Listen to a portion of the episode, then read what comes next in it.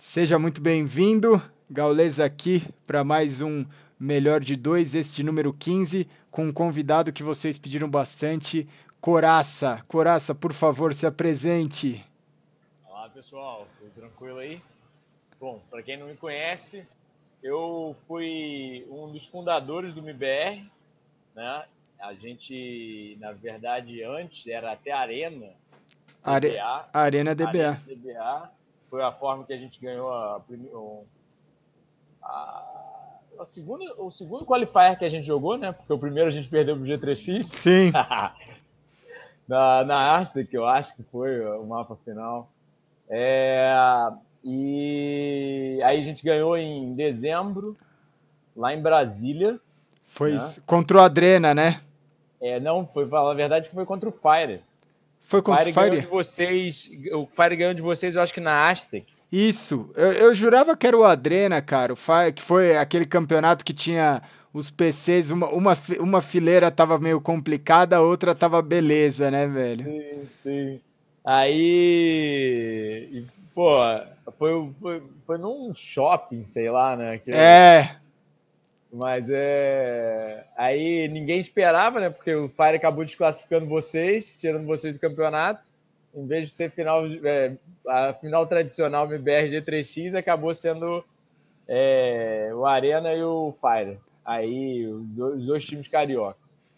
Aí a gente ganhou e eu já estava eu já nesse sonho de jogar profissionalmente já há algum tempo.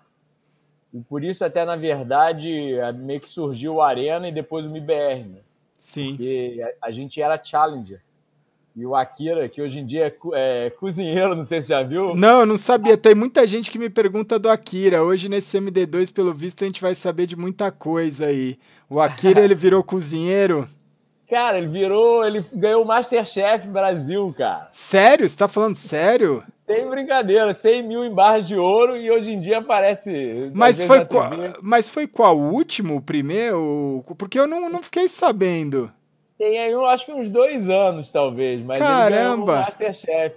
Caramba, Sério. isso, isso tá, eu não tá sabia. Cozinhando, ele tá com uma empresa de é, é, culinária fit. Foi fazer o curso lá na França, então? É, eu acho que ele fez um curso na, nos Estados Unidos. Não me lembro exatamente onde ele fez, mas ele, eu acho que ele fez um curso de culinária nos Estados Unidos, voltou e começou a cozinhar em restaurantes. Aí ele entrou no Masterchef e pá. Bom, as histórias da galera do, do, old school do CS, né? Caramba! Então, para começar o, o, o bate-papo aqui, a, a intenção faz, faz muito tempo. Quanto tempo faz que a gente não se fala, Coraça, assim, de bater um papo longo? Deve fazer mais de década, né?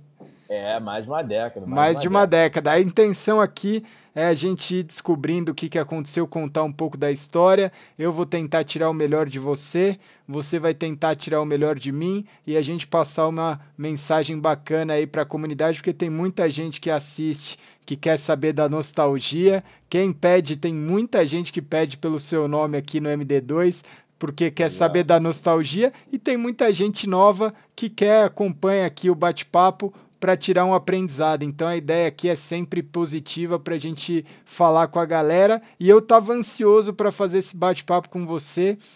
Justamente assim, no meio do bate-papo a gente vai descobrir, mas eu acho que você tem muita coisa para agregar para essa galera que está começando e que quer seguir um caminho bacana dentro do, dentro do jogo.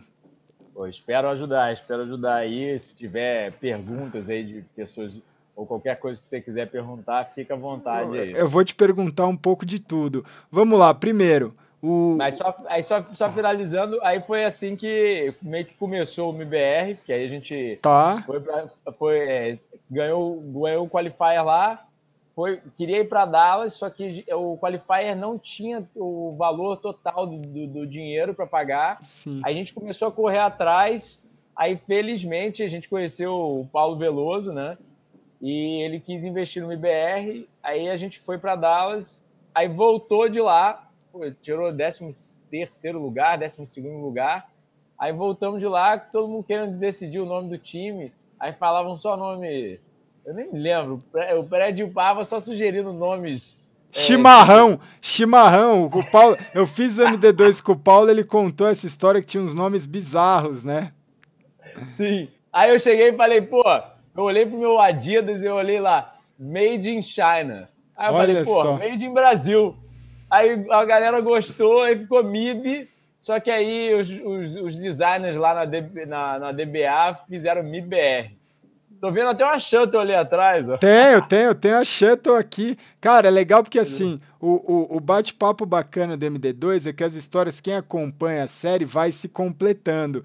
Quando eu conversei com o Paulo recentemente, ele me contou essa história exatamente falando que quem tinha sugerido o nome, quem tinha trazido o nome tinha sido você, e agora você completou com a história de olhar o tênis e olhar lá o Made in China. Então, na, na verdade, a, o nome do MIBR se deve ao Coraça e a um tênis. É isso que ninguém. E, e, isso... e eles podem dizer que é mentira, mas só que, sinceramente, era um bando de, um bando de vagabundo. É. Aqueles quatro lá não queriam treinar porra nenhuma. Eu fui, tirei o Akira do time, o Akira ficou puto comigo, porque ah, quando a gente perdeu o qualifier para vocês, eu fiquei chateado que a gente podia perder treinando ou não treinando. Só que o Akira era assim, ele esperava o último mês, sabe, as últimas semanas ficava curtindo Sim. com a namorada dele. Esperava as últimas semanas falava, vamos treinar, galera. Aí eu falei, ó, Akira, não, não vai ser esse oba-oba, não.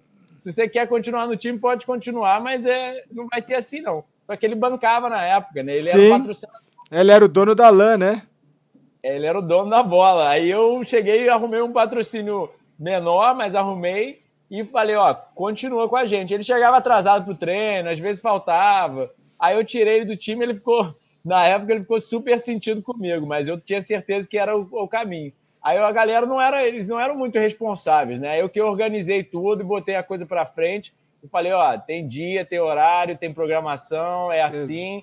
E no final das contas acabou ajudando a gente a, a ser um pouco mais profissional, né? Que senão só, só, só, só habilidade sem, sem profissionalismo não, é, não vai. Você falou tudo, né? E eu fiz até recentemente, eu fiz um vídeo no YouTube explicando justamente que assim, a gente tem uma bagagem ter uma experiência bacana e eu fiz um vídeo explicando justamente como você quicar alguém, porque às vezes você tem essa situação, você precisa tirar alguém do time, você precisa, né, é, a gente fala quicar, mas é retirar, demitir alguém do time e o papo que você deu é o papo mais reto que tem, né, a, a melhor forma de você fazer isso é explicar, cara, desse jeito que você está fazendo não está funcionando para a gente, a gente quer evoluir, deu uma chance, deu outra chance, o cara continua atrasado, você tem que tirar mesmo, né? Não tem muito o que fazer, né? Não tem, eu, eu acho que a, o grande lance é não ficar criando complô, criando, é, né, com chave, você vai lá, passa real ali e acabou, né? Nada contra a pessoa, é cinco a favor do time. A gente tem que pensar no time, tem que pensar em crescer mesmo.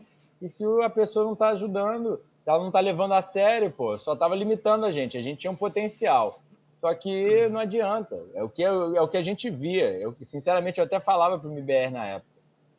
Cara, às vezes a gente jogava, treinava contra um time, ganhava sempre no treino. Só que chega ali na hora, Sim. você, o, a, o time que está querendo mais, eu, eu acredito muito na força da mente, né? No, no The Secret. É lá, isso, né? no, é isso. Na lei da atração. Quando você é, foca numa coisa, a coisa vem, entende? Ela acontece. E no final das contas, é, às vezes a gente já perdeu para time que a gente nunca perderia, ou a mesma coisa, sabe? A gente ganhou de time que, pô, a gente só tomava pau. Então, tipo, é, é, é, é sonhar mesmo, é acreditar que esporte, sinceramente, é muito similar ao esporte. Entende? É muito. As pessoas acham, a gente acha que não, porque é jogo eletrônico, etc. Mas, pô, você vê aí vários nomes do esporte fazendo coisas impossíveis, sabe? E é literalmente a força da mente mesmo. Acreditou ali, focou e acontece. Você falou tudo. É, é, é eu acredito, eu sou 100% é, é, com essa teoria que você falou, que, é, que é, na real é assim quem quer mais é quem vai ganhar, não tem outro, não tem. No, no nível profissional, né? Quando a gente fala assim, no nível profissional, é quando você está disputando ali uma partida, quando você está disputando desde um qualificatório, uma competição, você está no nível profissional. Se você está jogando contra um time profissional, pode ser que você não tenha o mesmo nível que ele, mas você já está no nível ali, jogando contra os profissionais. Se você quiser mais que ele de verdade, pode demorar um tempinho, mas uma hora a coisa vai, cara. Essa lei da atração é a lei, é, é fundamental. Mas pra gente voltar um pouquinho na história, assim, você falou, você começou a jogar, era pelo chat. O, o nome Coraça é do seu sobrenome, certo? Isso, isso. No, o nickname Coraça veio do meu sobrenome mesmo, porque sempre tinha vários Eduardos, aí todo mundo me chamava de Coraça. E eu comecei, para falar a verdade, o nome do time eu nem me lembro. Era, um, era, era time entre amigos. Tá. Era time entre amigos. A gente jogava todo mundo ali na LAN. Só que eu jogava muito melhor do que todo mundo. E o Akira já tinha me visto jogar. Eu, uma vez eu fui num, num, num treino, a gente foi fazer um corujão contra a Challenger para ajudar eles a treinarem. Aí, cinco ruxando na cama, eu peguei um pente de USP e parei os cinco. Dei cinco headshot. Aí o Akira ficou doido, né? Ele falou: caramba, quem que é esse moleque? Ele levantou e foi lá ver. Aí, na época, eu ainda estava jogando bem, né? Depois o meu jogo caiu bastante. E aí ele foi lá ver, aí foi isso. Ele começou a me pedir para entrar na Challenger.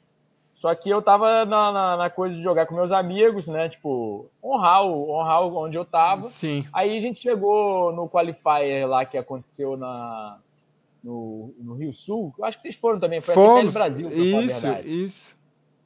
Aí a gente perdeu de primeira, assim. E a Challenger foi até, não sei, semifinal. Eles jogaram até contra o SK. Foi, foi. No, no, não, pera, você tá falando da CPL São Paulo ou o Qualify da CPL? CPL o Qualify da CPL Rio foi o Qualify que a MKC ganhou, não era? Não era? O Qualify da primeira CPL, está falando. Não, teve uma outra no que veio até o SK para cá. Ah, foi, ca... no, foi, foi no Rio Sul. Foi no Rio Sul. Uma lan house no Rio Sul, que aí não aconteceu na lan house, né? Aconteceu embaixo, assim, num salão enorme. Mas foi no Rio Sul, cara. Foi antes de eu começar. Foi antes da nossa partida lá em São José dos Campos. Entendi. Ah, foi, foi antes do, do qualificatório ainda. E aí cê, você jogou porque assim, uma forma interessante, que é o que eu falo, é como é que eu entro para o primeiro time? Uma forma que você arrumou é juntando os amigos, né? Eu falo, cara, você tem que entrar para você entrar para o seu primeiro time, você tem várias formas. Ou você cria o seu próprio time e começa a achar talentos, ou você junta times de amigos, de amigos onde você consegue ter. Só que assim, o importante é que tenham as mesmas visões, os mesmos valores que você, que tem a mesma vontade. O G3X, por exemplo, acabou vindo de um time que a gente não era amigo antes do jogo, mas dentro da LAN a gente acabou ficando muito amigo e a gente resolveu, né? Já tinha o MKT, a gente criou depois o G3X, mas era um time que tinha muita amizade ali e aos poucos você vai trocando as peças que não se encaixa, né? Mas eu acho que assim, o que você falou que é importante é você precisa entrar num time de alguma forma e começar a jogar e aparecer, senão você não, né, esse lance de você ter o medo de não jogar os campeonatos, porque hoje tem muita gente que é, é infelizmente, tem muita gente que fala assim, eu não vou jogar esse campeonato porque o time X vai estar tá lá, porque eu vou perder, porque eu foi isso, cara, né? Quantos campeonatos a gente começou perdendo para chegar em algum lugar, né? Sim, sim. Você tem que arriscar, é como tudo. Você tem que estar tá lá mostrando a cara, metendo a cara. Por pior que você esteja jogando, você tem que estar tá aparecendo. Porque às vezes você vai, vai evoluindo, vai evoluindo, daqui a pouco você joga um campeonato bem, já te chamam para um outro time e você vai indo, né? Vai indo a carreira. Exato. É assim com, com e, qualquer esporte, né? E, e, aí, desse time de amigo, seu primeiro time foi. Aí, aí, aí, o Akira me chamou, aí eu aceitei. Falei, pô, a Challenger, querendo ou não. É, era um puta Brasil, time. Era um puta time, era um puta time.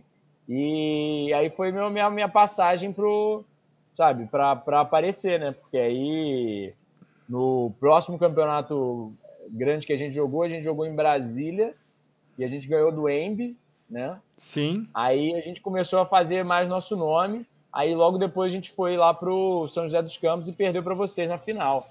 Mas querendo ou não, pô. Não, ali a Challenger já era considerado um time ali de né, top 3, top 5 no máximo, mas entre os top 3, acredito, era o time que dava Sim. trabalho. Esse time da, do Challenger era o você, o Eduzinho, aí tinha o Hellmaster, Aí você vai lembrar. O Akira. E Kalishi. E o Kalishi, cara. Caramba, eu me lembro. Nossa, é, tem, tem, tem que lembrar, cara. Essa, tem no Frag de Baigaulês algumas jogadas dessas tech. Foi, cara, você jogar uma final de campeonato valendo vaga pra CPL no Mastec é, é de. Eu não lembro se a gente começou de CT ou começou de TR, mas era de chorar, cara. Você perdia, você perdia o para o ímpar, o cara e coroa, você falava tô de TR nas tech. Era de, era de chorar, era um mapa.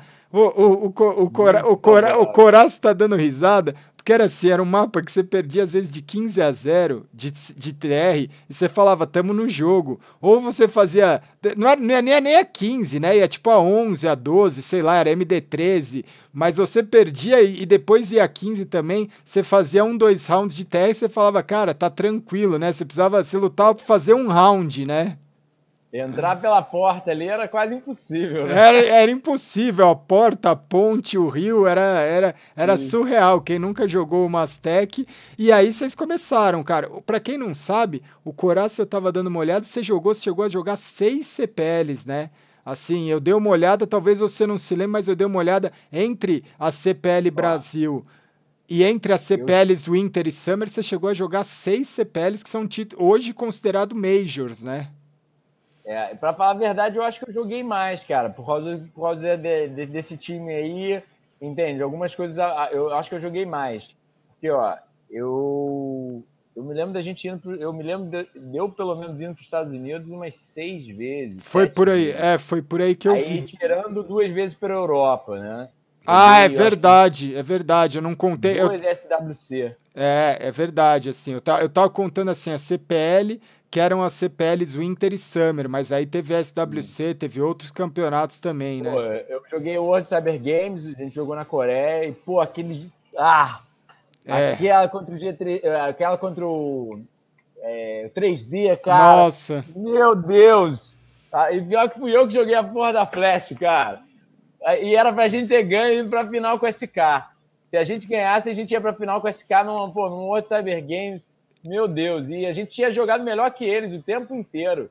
Só foi a porra da Flash mesmo que aí. Acontece, Bom. acontece. O Jorginho já entrou pro canal também com a jogada dele da Flash, da, do SWC também. Mas é o que você falou, o WCG é uma marca para os brasileiros, pelo menos para a nossa geração, de a gente não ter conseguido a nossa medalha, né, cara, para o Brasil. Sim. O Counter-Strike, infelizmente, no Brasil nunca trouxe uma medalha do WCG, mas a gente tentou, cara, a gente tentava como ninguém, eu juro, né? Fala aí, a gente, a gente tentava, mas não veio parece que a, que a WCG vai voltar, mas é aquilo, num ponto, é num ponto 6, infelizmente, a gente não conseguiu, nós não conseguimos trazer é, a medalha para o Brasil. E aí, você voltando um pouquinho assim, você falou, tava no Challenger, e aí vocês. Quando, quando que começou a mudança, né? Porque assim, esse Challenger que você falou, quando você perdeu em São José, esse Qualify que. Exatamente. Foi ali Exatamente que começou. Ali.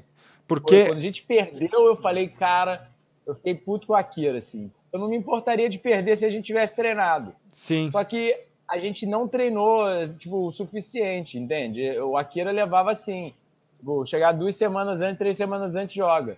Antes disso, é, é, é, é sabe, cada um na sua casa, de vez em quando aparece na challenge e brinca, mas não era uma coisa séria. Aí eu falei, ah, não, pô, quero, sabe, quero ser profissional, Sim. quero, já, já que dá, entende? A gente jogou bem contra vocês na época. Sim, jogou, foi... foi, foi apertado. É, aí eu falei, pô, foi. Aí, eu, aí a gente arrumou um patrocinador lá da Arena, que era uma lã pequena no Rio. Aí a gente conseguiu isso. Aí a gente falou com o Paulo. O Paulo decidiu patrocinar a gente. Aí ele comprou um escritório é, no, no, no, downtown. No downtown. No é, na Barra. E a gente começou a treinar de lá. E aí foi, foi a história do MBR, né? Mas aí, de, de Challenger para Arena, como é que foi assim a escolha, né? Porque aí o Challenger, o time, o time você falou, aí a, a, Arena mudou completamente ali, né? Ali, que aí ali, ali veio a base do MBR praticamente. Sim, o que, que aconteceu? O, na verdade, a gente eu, eu comecei a querer tirar o Akira. O Pred já jogava lá na Challenger também. E o Escape. Aí o Real Master, eu acho que ele se mudou para Brasília. Aí ficou. Acabou ficando essa nova lineup. É, eu, Edu, Fred, Lucas, não era nem o Papa ainda. Era o Lucas. Lucas. E aí a gente precisava de mais um, que aí foi o Escape. A gente chamou o Escape, só que ele não jogava ainda tão bem, sabe? A gente não sentia tanta confiança nele, mas o moleque era dedicado. Aí ele entrou no time. Aí a gente foi. E eu acho, para falar a verdade, que quem jogou a, a, o qualificatório e a gente ganhou lá em Brasília foi o Escape. Eu acho que foi o Escape, eu acho que foi o Escape, sim. Pelo que eu me lembro. Aí, é, aí logo depois o BSL veio para o Brasil. Né? A gente, não, a gente viajou para Dallas, jogou, é, tiramos 13 terceiro. Aí eu acho que a gente chamou o Kiko para jogar em Dallas com a gente, não me lembro. Ou a gente chamou o Kiko logo depois, o Kiko entrou, aí a gente decidiu e virou MBR, porque teve o patrocinador do Paulo, porque antes Sim. a Arena não conseguia dar nada, né? Era ela ajudava com uma viagenzinha, era o máximo que eles conseguiam. Sim. Né? Aí o, o Paulo entrou, virou MBR, ele criou uma empresa, né? E foi, tocou para frente. Aí virou. Aí foi, foi, foi acontecendo. Aí depois foi, foi cada vez mais mudando o line-up, né? É, eu e é comecei... Pode falar. Fala lá. Fala Não, é, é, que você falou do prédio que ele jogava na, na Arena. Eu fiquei com a dúvida, o Eduzinho, ele também jogava na Arena, na Challenger? Jogou na Arena, porque a gente, virou, a gente foi de Challenger pra Arena. Então, mas Virou o Eduzinho veio da onde? O Eduzinho veio, todo mundo veio da Challenger, todo mundo veio da Challenger. Todo, todo mundo veio da Challenger, só que e eu vim da, da, da, da Bunker, né? Que era. Aí depois virou MKC, MKRJ. Isso. Né? Ou era MKRJ e depois virou Bunker. Aí só eu que não vim da Challenger que eu acabei parando lá porque era o melhor time do, do Rio. E o Akira, sabe, gostou de mim, aí eu entrei para jogar. Aí foi isso que aconteceu. Aí a gente começou e foi indo. O, o, foi, dando, foi dando certo, né? Aí a gente ganhou logo depois, a gente, eu acho que a gente ganhou a SWC. Acho que também em cima de vocês. Isso. Com o BSL já, né? Isso mesmo, isso mesmo. Foi com o BSL. Foi. Aí foi nosso segundo campeonato internacional. Aí a gente jogou até contra foi o. O que era o nome do time? Do Spawn na época. Era. Porra, Noah. não, pera. Isso, é, é, Noah. Era o Noah, talvez. Se, era, não, era. Se, se não era o Noah, devia ser. Putz, o, o, SK. É, é porque assim, o Spawn não vou lembrar agora de cabeça, mas tipo, ele jogou em alguns times. Eu não tenho certeza se ele jogou no Noah, mas ele jogava. Cara, jogou no SK e jogou em outro time que agora eu também não vou lembrar. Mas é. Vocês foram eliminados pelo time deles, né? É, a é. gente caiu pra Lua, a gente caiu pra Lua ainda, mas aí não me lembro o que aconteceu. Tipo, é, é, muito. É muito tempo, 14 cara. anos, 15 anos. Mais, até mais. E você jogou. Você começou a jogar Counter-Strike como, cara? Você começou. Cara, então, foi aquela coisa de sair do colégio e a galera falou, pô, tem um joguinho legal, vamos jogar na LAN. Só que desde pequeno, eu sempre fui gordinho, sedentário, só que eu jogava videogame muito bem, sabe? Eu jogava videogame muito bem. Era aquele de pegar no controle para jogar 007. Sim. Jogava 3 contra 1 e ganhava sempre, assim, sabe? Aí foi, foi a mesma coisa com o CS. A galera não levava jeito, eu levava jeito. Todo mundo que ia comigo não levava jeito. Aí foi. Eu comecei assim, indo pra Lan House. Aí foi. A galera virava às vezes, eu, porra, adorei o jogo e viciei e foi indo, né? O, eu... o, o Pava contou a mesma história e eu tenho a mesma história também. Aos 17. Você largou?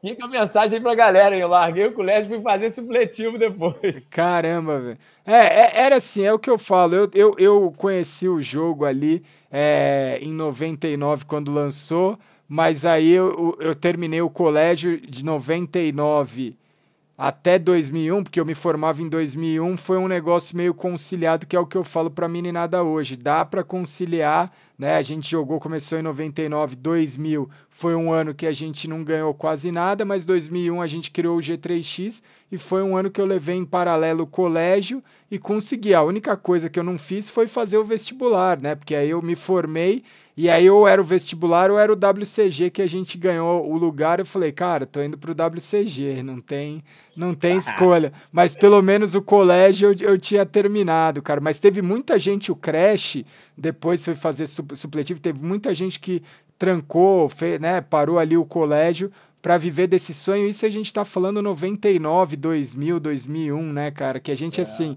era 100%, 100% no sonho de competir, né? Porque a gente não ganhava nada, cara. Não ganhava tirando a honra. Hoje, hoje, em dia tá muito melhor, né? Pelo que eu tô sabendo. Hoje em dia, cara, hoje em dia é aquilo. Um campeonato que a gente ganhava, um campeonato sul-americano. Hoje, qualquer campeonato mundial, o time que ganha, ganha 200, 300, 100, 150. Agora o Major, tá, a premiação total é um milhão de dólares. Eu acho que só o primeiro lugar ganha 500 mil dólares. E aí a gente, é aquilo, né? A gente carpinou o mato ali pra galera graças a Deus. A gente, a gente sabia, né? A gente sabia é. que a gente estava sendo pioneiro, que um dia ia estourar e. Mas é aquela. É. A gente fazia pelo amor ao jogo, né? A gente amava tanto aquilo que, porra. É, não tinha como. É, e, e, eu pergunto, eu fiz MD2 com o Kogu também, com o Pava, e nenhum deles, cara, ninguém que eu conversei trocava essa época pela época que tem hoje. Nada contra a época que tem hoje, mas assim, essa é diversão, pelo menos o nosso prêmio que a gente saiu, são as conquistas, assim, de fazer, que era muito divertido, né, cara? Pô, muito divertido o campeonato, sabe? Aqueles, pô, eu tenho muitas boas lembranças, muitas boas lembranças.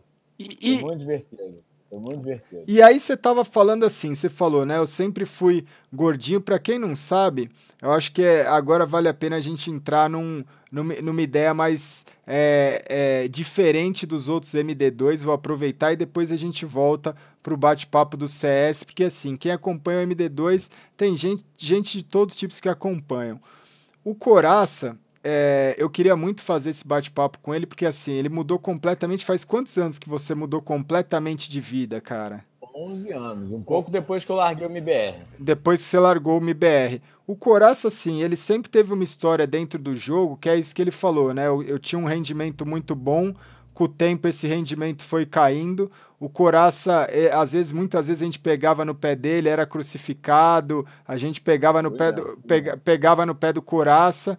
E assim, ninguém sabe qual é a dificuldade de cada um. Só que era uma época onde muitas vezes o jogo, é, muitas vezes não, né? A grande maioria dos jogos era face to face, e aí a forma que você tinha de tirar uma, não vou falar uma vantagem, mas a forma que você tinha de afetar o adversário era muitas vezes falando alguma coisa, e eu lembro até de ter round de sobrar 2x2 do G3X contra o MBR, não sei se você vai lembrar, e o Alit gritava, vamos, é nosso, tá 3x1, é o Coraça, é o Coraça, o Coraça é nosso, e aí o Coraça ia lá e matava os dois, aí eu falava, caramba, aí, ó, não é assim, não é assim, não, me não, não mexe com quem tá quieto.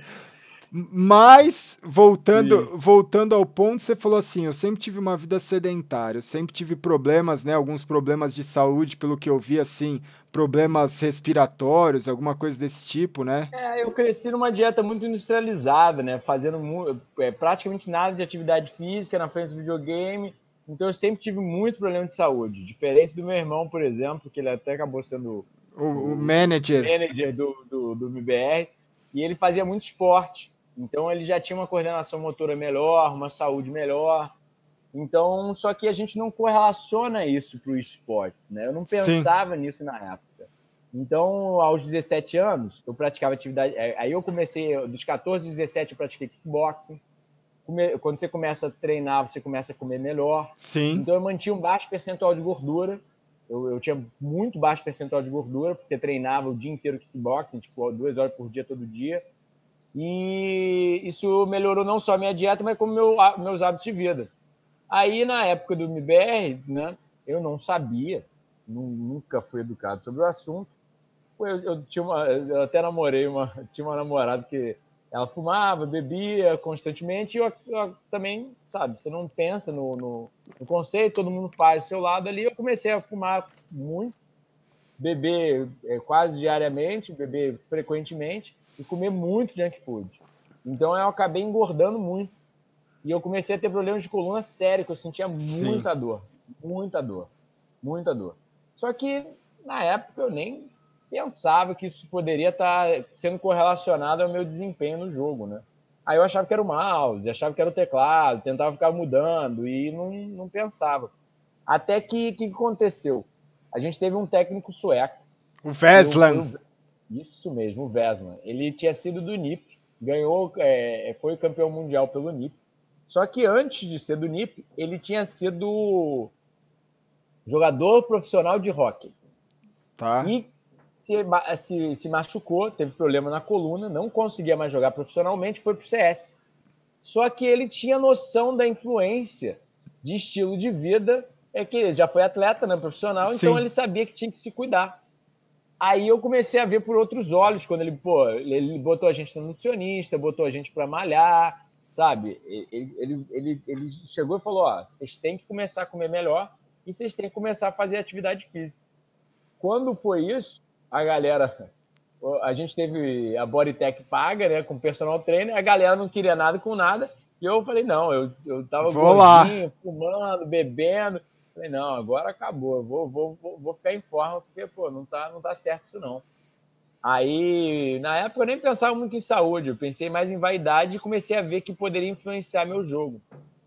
Aí foi aí que eu comecei a me preocupar. Só que eu estava muito doente, estava cheio de problemas de saúde. Comecei a ir muito médico e eu sabia que meus problemas de coluna, eu, eu sentia que interferia no meu jogo, entende? Falava, caramba, na época que eu comecei a jogar mal, foi a época que eu comecei a a ter muita dor de coluna. E aí eu comecei a mudar e eu comecei a sentir uma melhora, entende? Eu perdi peso, eu parei de fumar, eu parei de beber, eu já senti uma melhora, assim, considerável assim na, na no jogo. Mas eu ainda sentia que tinha alguma coisa a mais.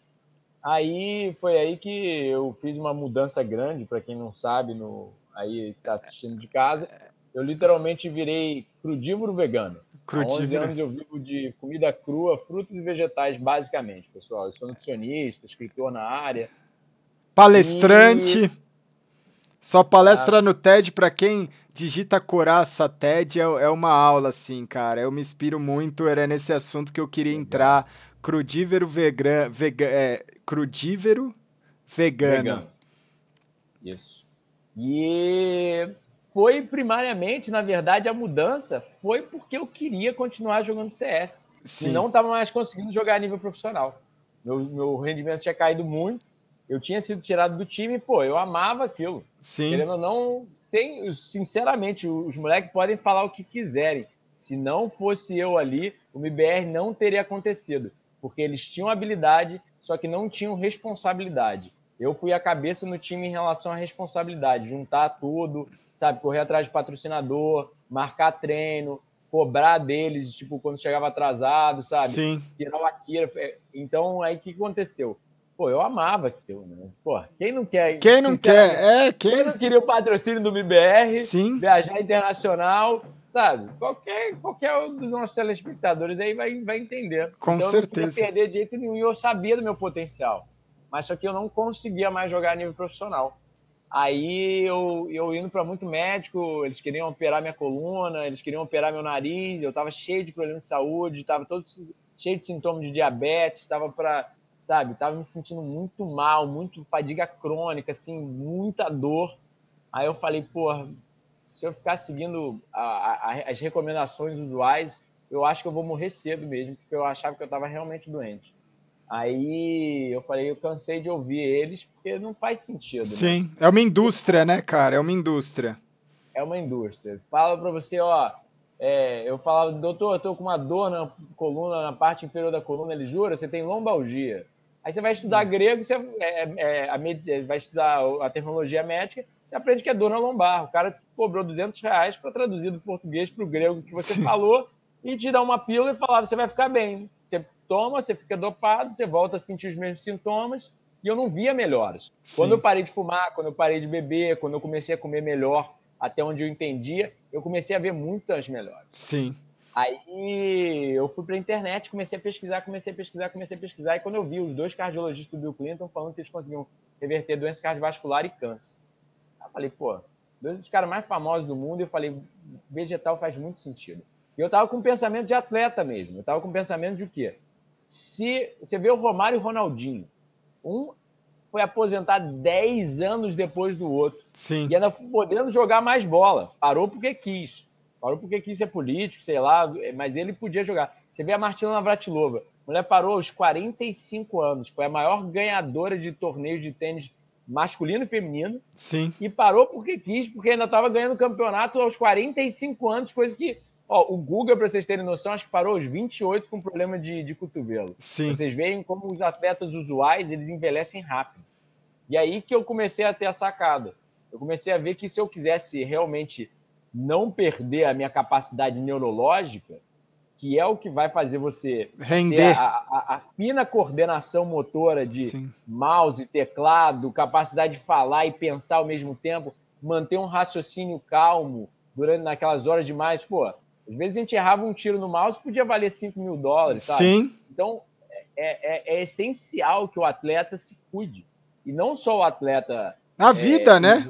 é o atleta cibernético também. A gente acha que não, mas pode ter certeza. Eu comecei a olhar para o lado. Quando eu comecei a ter essa sacada, eu comecei a olhar para o lado. Você pega aí, os melhores jogadores eram o quê? Todos, todos os meus lados eram magros. Sim. Desculpa, desculpa os, os cheinhos, desculpa os Sim. gordinhos, mas a gente sabe que obesidade e sobrepeso hoje em dia é doença, Sim. causa processo inflamatório e prejudica o sistema neurológico. Então eu comecei a ter essa sacada, olhei para o lado e falei, pô, Kogu, o cara cresceu jogando bola, era magro, sabe? Sim. Ou não, mantinha, mantinha um, um relativamente baixo percentual de gordura. O Kiko, mesma coisa, você fala aí o Fênix, você fala todos eles. O Pred, o F- é, todos eles. Sim, parava. Então eu, eu falei, caramba, e eu tava 35 quilos mais gordo. Aí eu falei, caramba, isso faz muito sentido, cara, faz muito sentido. Na época eu não tinha a mínima noção. Tipo, eu, eu era um, um garoto ainda na área de nutrição e o quanto isso ia influenciar no envelhecimento do organismo. E, obviamente, quanto mais envelhecimento, maior neurodegeneração, como a gente chama, né? Sim. A bons hábitos tem neurogênese e neuroproteção. Então, você está mais essencial para um atleta, pessoal. Sim. E ainda principalmente para um atleta cibernético. É, É a porque, capacidade neurológica, é seu cérebro. porque o o que eu discuto é assim, às vezes o cara fala assim, ah, o menino é gordinho e joga muito. Eu não discuto, eu falo, beleza, ele pode ser gordinho? Pode. Ele pode jogar muito, por exemplo, o Eduzinho. O Eduzinho sempre foi gordinho, sempre jogou muito, mas a minha pergunta que fica é: e e se ele não tivesse, se ele tivesse um percentual de gordura mais baixo? E se ele tivesse se cuidando? Você não tem certeza que ele jogaria melhor, né? Certeza absoluta, certeza absoluta. A gente viu isso no Code. O Code, eu não sei se você acompanha o CS hoje, mas assim, o Code é o número um do mundo, mais uma vez. Eu tava batendo um papo com ele quando ele tava mais gordinho. Ele virou e falou: Gal, se eu descobrir que fazer uma dieta saudável, ir na academia, eu tô aqui nos Estados Unidos, o pessoal come muito junk food. Se eu fizer, uma dieta mais regrada e treinar, isso vai melhorar 1% no meu rendimento, eu vou fazer. Porque às vezes pode melhorar 1, pode melhorar 5, pode melhorar 10. Piorar, ninguém, nin- ninguém aqui vai falar que vai piorar, né, cara? E assim, muda tudo, porque não é, o que, o que a galera tem que entender é, não é só saúde. É a autoestima, porque às vezes você tá lá jogando, você vê o cara lá do outro lado, boa pinta, joga bem, tal, não sei o quê. Aí não é um Fênix da vida. Você vai jogar contra o Fênix, o cara, pô, magro. Quer dizer, magro não, né? Hoje ele, na nossa época, ele era um, um, um magrice, Palitinho. um palitinho. Mas hoje o cara tá lá com o corpo em dia, é bonito, joga bem. Aí você vai falar assim, cara, eu vou, vou jogar, aí você vai jogar contra ele, você não tá bem, você não tá bem com você, você não tá com sua autoestima, você tá com peso. Não é? Quando, quando você olha é complicado, né? Então você tá bem. Atividade física e dieta, cara. Se as pessoas soubessem o que o estilo de vida, dormir bem, sabe, não ficar virando, etc. O que elas não envelheceriam, aumentariam o tempo de carreira delas e, sabe, é exatamente isso. Quando você pratica uma atividade física, quando você está comendo bem, você fica mais confiante, sabe? Sim. Você bate no peito e fala, pô, sou eu. Quando você está mal, quando você está doente, literalmente, né, vivendo Sim. da forma mais usual, pô, você fica mais cabisbaixo, mais introspectivo, Sim. sabe? Você fica com mais medo, mais inseguro. Pô, eu me lembro como eu ficava nervoso. Óbvio, 35 quilos a mais, todo inflamado. Ficava muito mais nervoso que quando eu comecei a jogar, Sim. sabe? Aí, aí, óbvio, você vai jogar mais mal. Porque você não tá... O, o organismo está defasando, entende? É isso que a galera tem que entender, assim. Aí essa que foi a sacada que eu tive. E a gente não tinha, né? A gente, todo mundo 17 anos. Era muito novo. Que, é, quando a gente ia pensar que nutrição, sabe, saúde ia influenciar. Aí eu comecei a mudar e comecei a ver drásticas mudanças, drásticas, assim, drásticas. E... Mas aí eu também já estava, já, já, já tinha passado a minha época, né? Eu já não estava mais conseguindo jogar direito, eu já estava com muita dor. Eu queria ter sabido disso no início da minha carreira, que eu teria, já, já, teria feito mais já estava, já tava, como é que é, a imagem já estava mais difícil, né? O relacionamento já fica mais difícil, porque assim, agora você falou um ponto importante. Muita gente me pergunta assim, ah, por que, que você está criando isso, né? Porque eu não monetizo, eu não ganho nada em cima disso, mas eu estou criando um conteúdo que eu queria ter recebido quando eu estava começando a minha carreira ou quando eu estava durante a minha carreira. Esse é o único foco, a única missão aqui do canal. Você falou, na época, pra gente era muito difícil, a gente tá falando de 2001, 2000, 2002. Para você achar, não tinha YouTube, não tinha rede social, não tinha informação, você mal tinha internet, você jogava na LAN, você ia lá para jogar no servidor de LAN. Hoje, você que tem 15, 16, 17 ou 20, 25 e acha que você tá velho para jogar, você não tá velho para jogar, né? Hoje por quê? Porque você tem muito mais informação, a informação chega para você muito mais rápido. E o Coraça que tá aqui comigo, porque assim, Coraça, o que que aconteceu? A agora vai completar uns quatro meses. Há quatro meses atrás eu fui clinicado com depressão severa, uma das piores depressões que tem tô passando pelo tratamento, eu falei assim, tive esse lance, falei, cara, eu vou mudar de vida, eu vou mudar de conduta.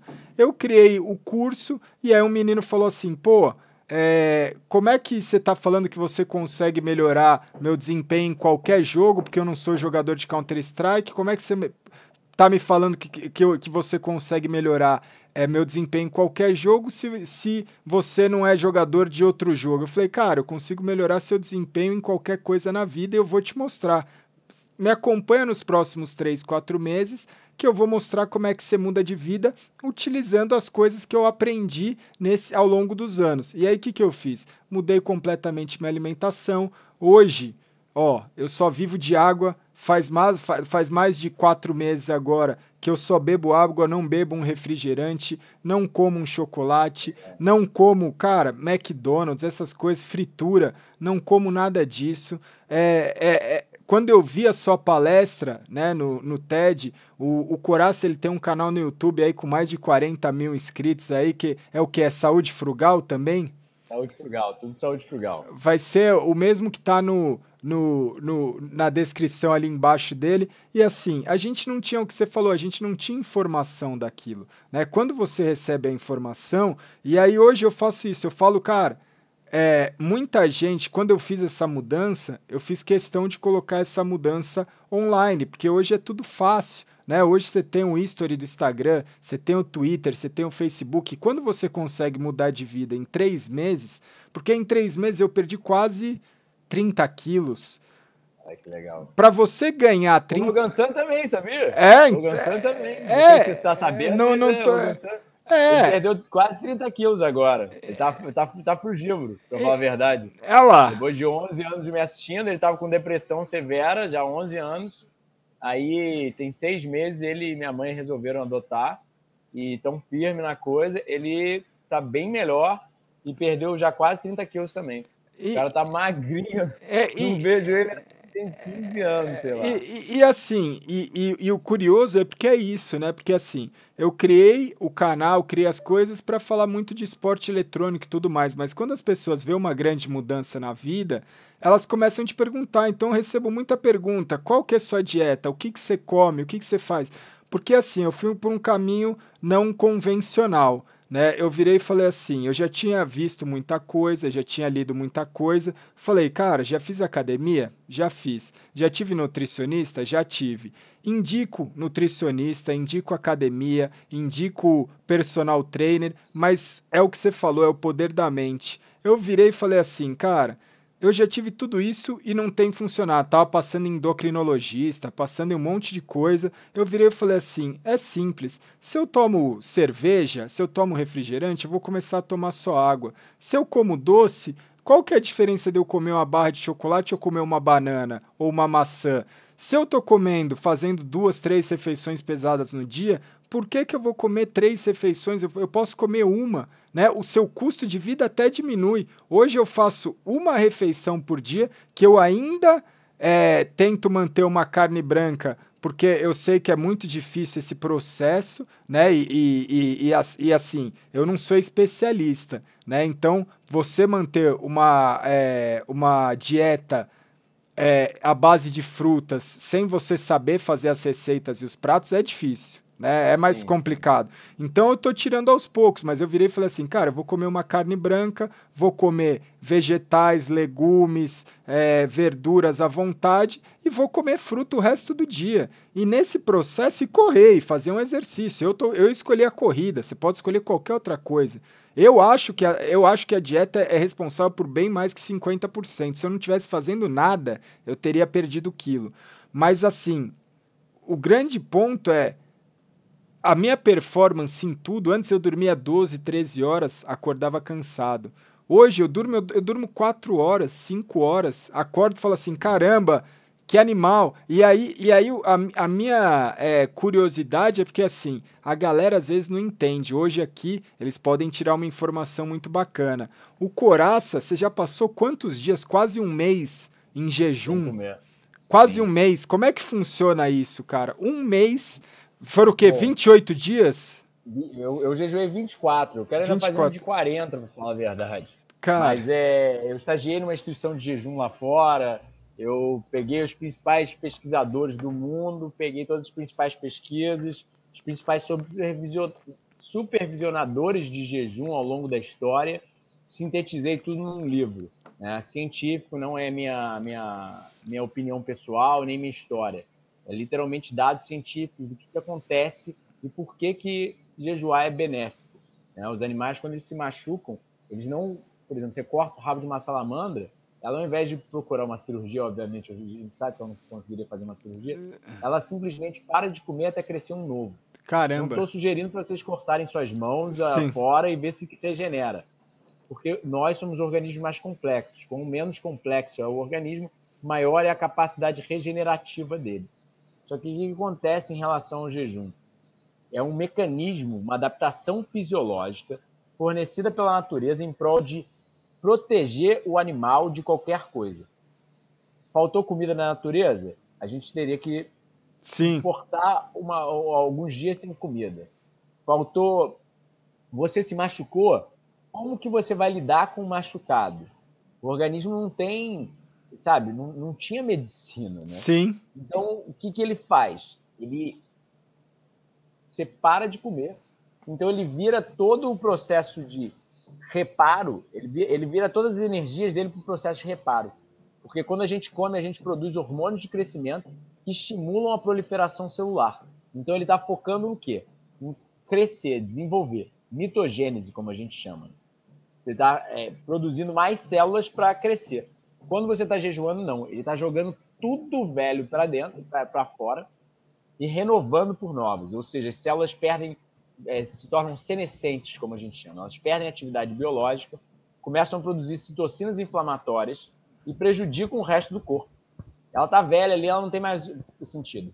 Mas só que ela naturalmente se mataria através de um processo chamado apoptose.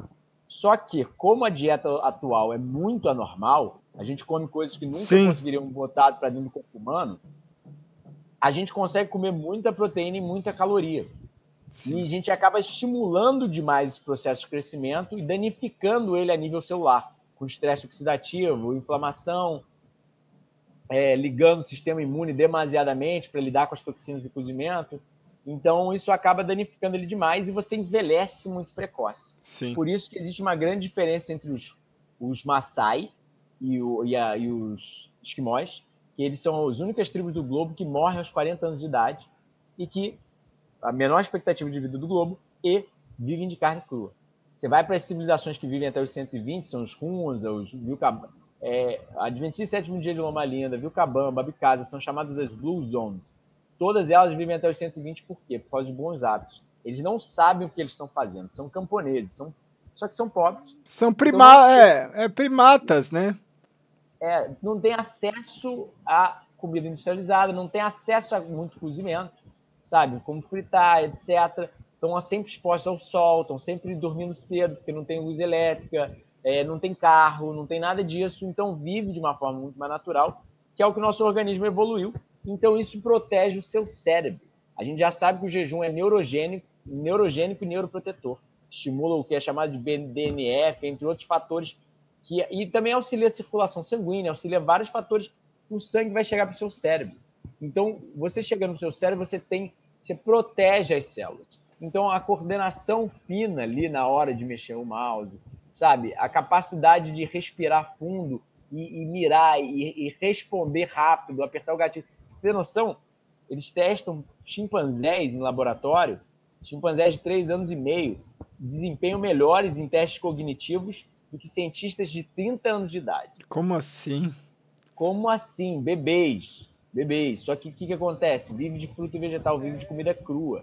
Então, se, se vocês estão entendendo, usem a, o que, é o que o Gal falou. É. Peguem a nossa experiência. Sim. A gente já está, pô. É. Eu comecei isso com 17, estou com 34. Exatamente. 20 anos. Sim. Entende?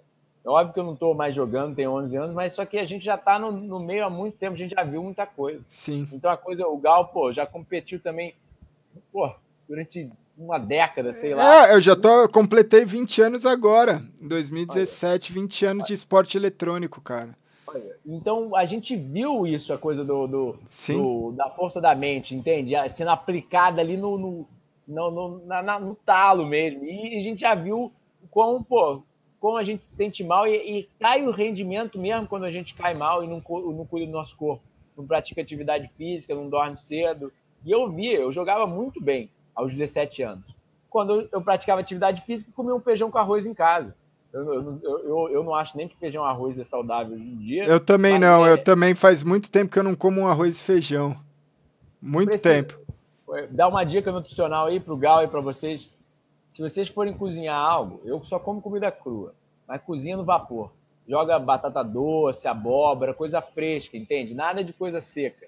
É, se é, se é seco, pode ter certeza, reduziu sua atividade biológica, tem menos nutrientes. Então usa um milho no vapor, um brócolis, uma batata doce, come muita fruta, muita salada, entende? Que vocês, é, às vezes umas frutas secas, umas castanhas, que vocês podem ter certeza, o rendimento, eu, eu, eu garanto, vão ver uma, uma drástica é, é, melhoria se vocês melhorarem o seu estilo de vida, que nem qualquer atleta. O que, que eles fazem? Botam um cara, tudo bem, essa abstinência de sexo vocês podem pular. Mas botam em, em, em, em concentração para quê? Para o cara não sair para night, não Sim. beber, não fumar, não ficar comendo churrasquinho. Você vê o Ronaldinho. O cara era um dos melhores do mundo. O que, que ele fez? Ficou rico, começou a comer como um rico, né? começou a comer iguarias, né? É, ficou obeso, teve o melhor da medicina. O cara teve operação Sim. cirúrgica com os melhores, teve os melhores médicos, os melhores, melhores massagistas. Deu jeito? Não. O cara não conseguiu voltar a jogar profissionalmente. Só foi caindo, caindo, caindo, até ter que parar. Então, eu, eu digo por experiência própria, eu tenho certeza absoluta. Se você começou a jogar mal, se você. até se você está. Se, o seu corpo ainda suporta uma dieta usual sem cair drasticamente o desempenho.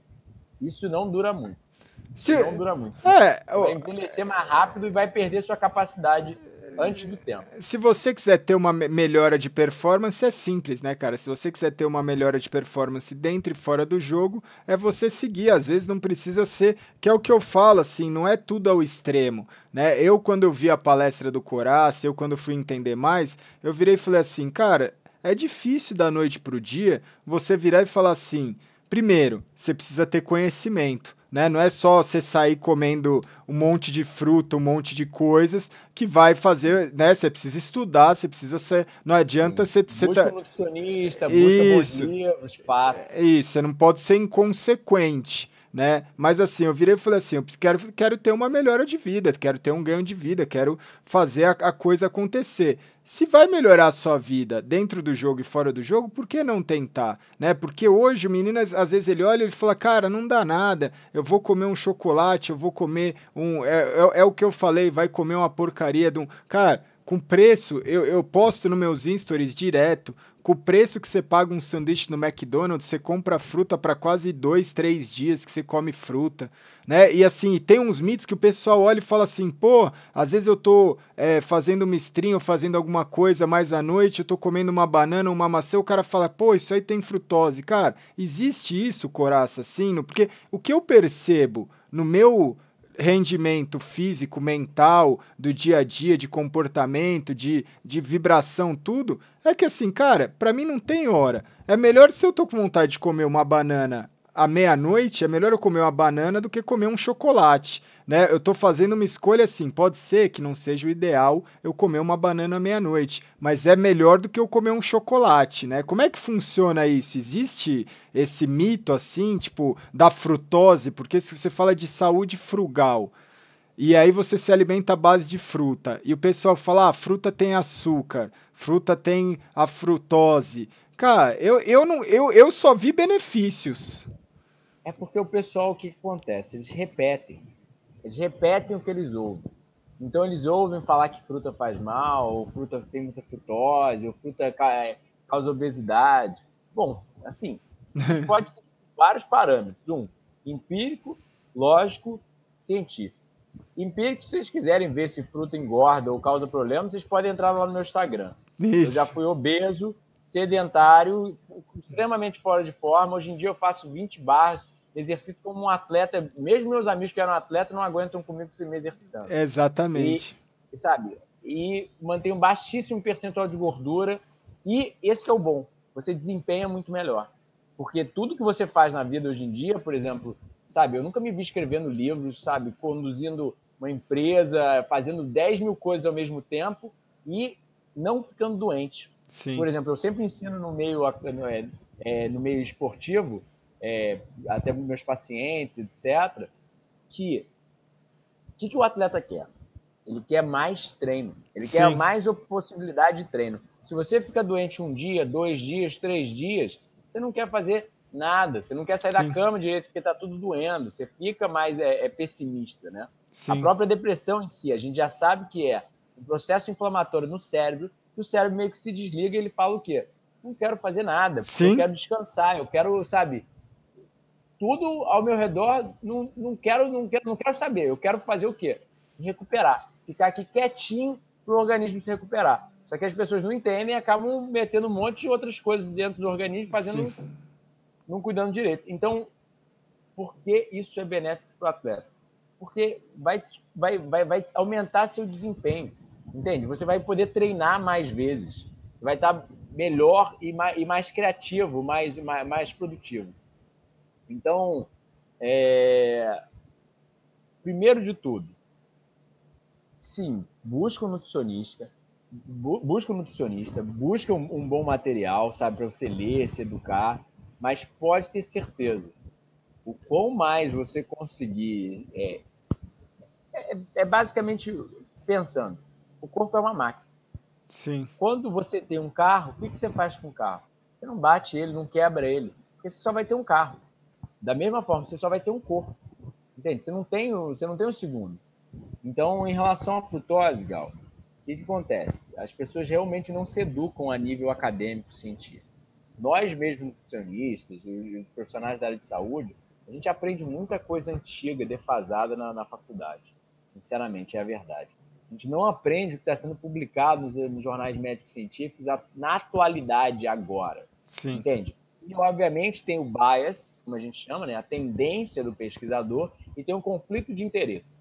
Sim. Não sei se vocês já viram What the Hell. Com, eu já assisti, aí. com certeza. Se você olhar no site, só cortando, mas se você olhar no site de medicina, no site de nutricionismo, no site, em um monte de site de, de que você vai buscar uma referência, eles colocam receitas lá que são receitas patrocinadas pelas próprias indústrias, né? Receitas de, de carne, receitas de coisa. Eu vi, tem um documentário que eu acho que é esse que você falou, que o cara vai atrás falando assim, cara, como é que o Instituto do Câncer, né, o, o Instituto Oficial Americano do Câncer, tá falando, tá recomendando um prato que é altamente cancerígeno, né? E aí quando você vai ver quem apoia aquele instituto é a própria indústria, né? É, é, então, é, é, não te cortando, Coraça, mas assim, eu gostaria muito, por exemplo, de procurar um nutricionista, mas hoje é o que você falou, o nutricionista, ele acaba como é que você acha? Como é que você escolhe? Porque muita gente vai olhar e vai falar assim, beleza, vou procurar um nutricionista.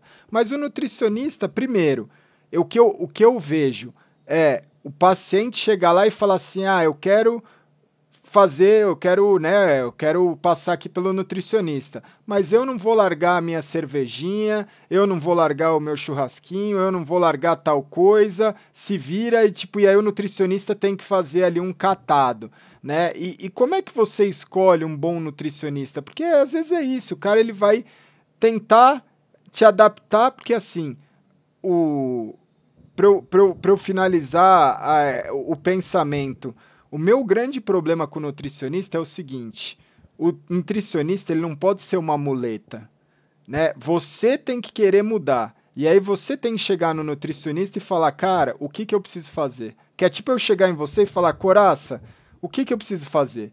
E aí você vai me passar e eu vou aceitar. Ponto. Não é? Sem discussão. Você virar e falar assim, Gaules, bebe água, eu vou te ensinar a fazer um jejum de 24 dias, você vai fazer desse, desse, desse jeito. Eu não vou reclamar, eu vou virar e falar assim, cara, bora. Né? É, é, é, é um time, né? Mas o que normalmente acontece é que o cara chega ali e fala: ah, mas eu vou fazer mais ou menos, eu vou dar uma escapadinha. Tem um negócio que, me, que eu odeio que, é, que, é, que chama Dia do Lixo. Eu falo, cara, não existe Dia do Lixo. Como é que, tipo, um dia da semana você vai colocar lixo no seu corpo? Hoje, se eu comer uma fritura, eu acho que eu morro, eu vou passar mal, não é? Um dia da semana você fuma um maço de cigarro. Não vai ter problema. Não é? Não faz sentido, não faz sentido. Foi a mesma coisa que eu sofri. Na época do MBR, o, o Veslan levou a gente em nutricionista e, e na academia. Aí minha nutricionista na época falou: pega leve com churrasco, que é cancerígeno. Pega leve com leite, que era alergeno. Eu olhei pra cara dela e falei: pô. Pega leve, né? Eu, eu, não quero sofrer de câncer, não quero sofrer de alergia. Eu, eu sempre tive muitos problemas alérgicos desde pequeno. Eu falei: isso não faz sentido. Foi aí que eu perdi o, o a, a, credibilidade de que ia adiantar em algo, né? Porque não estava mudando, não é. Aí você vê as pesquisas, isso que é o mais interessante.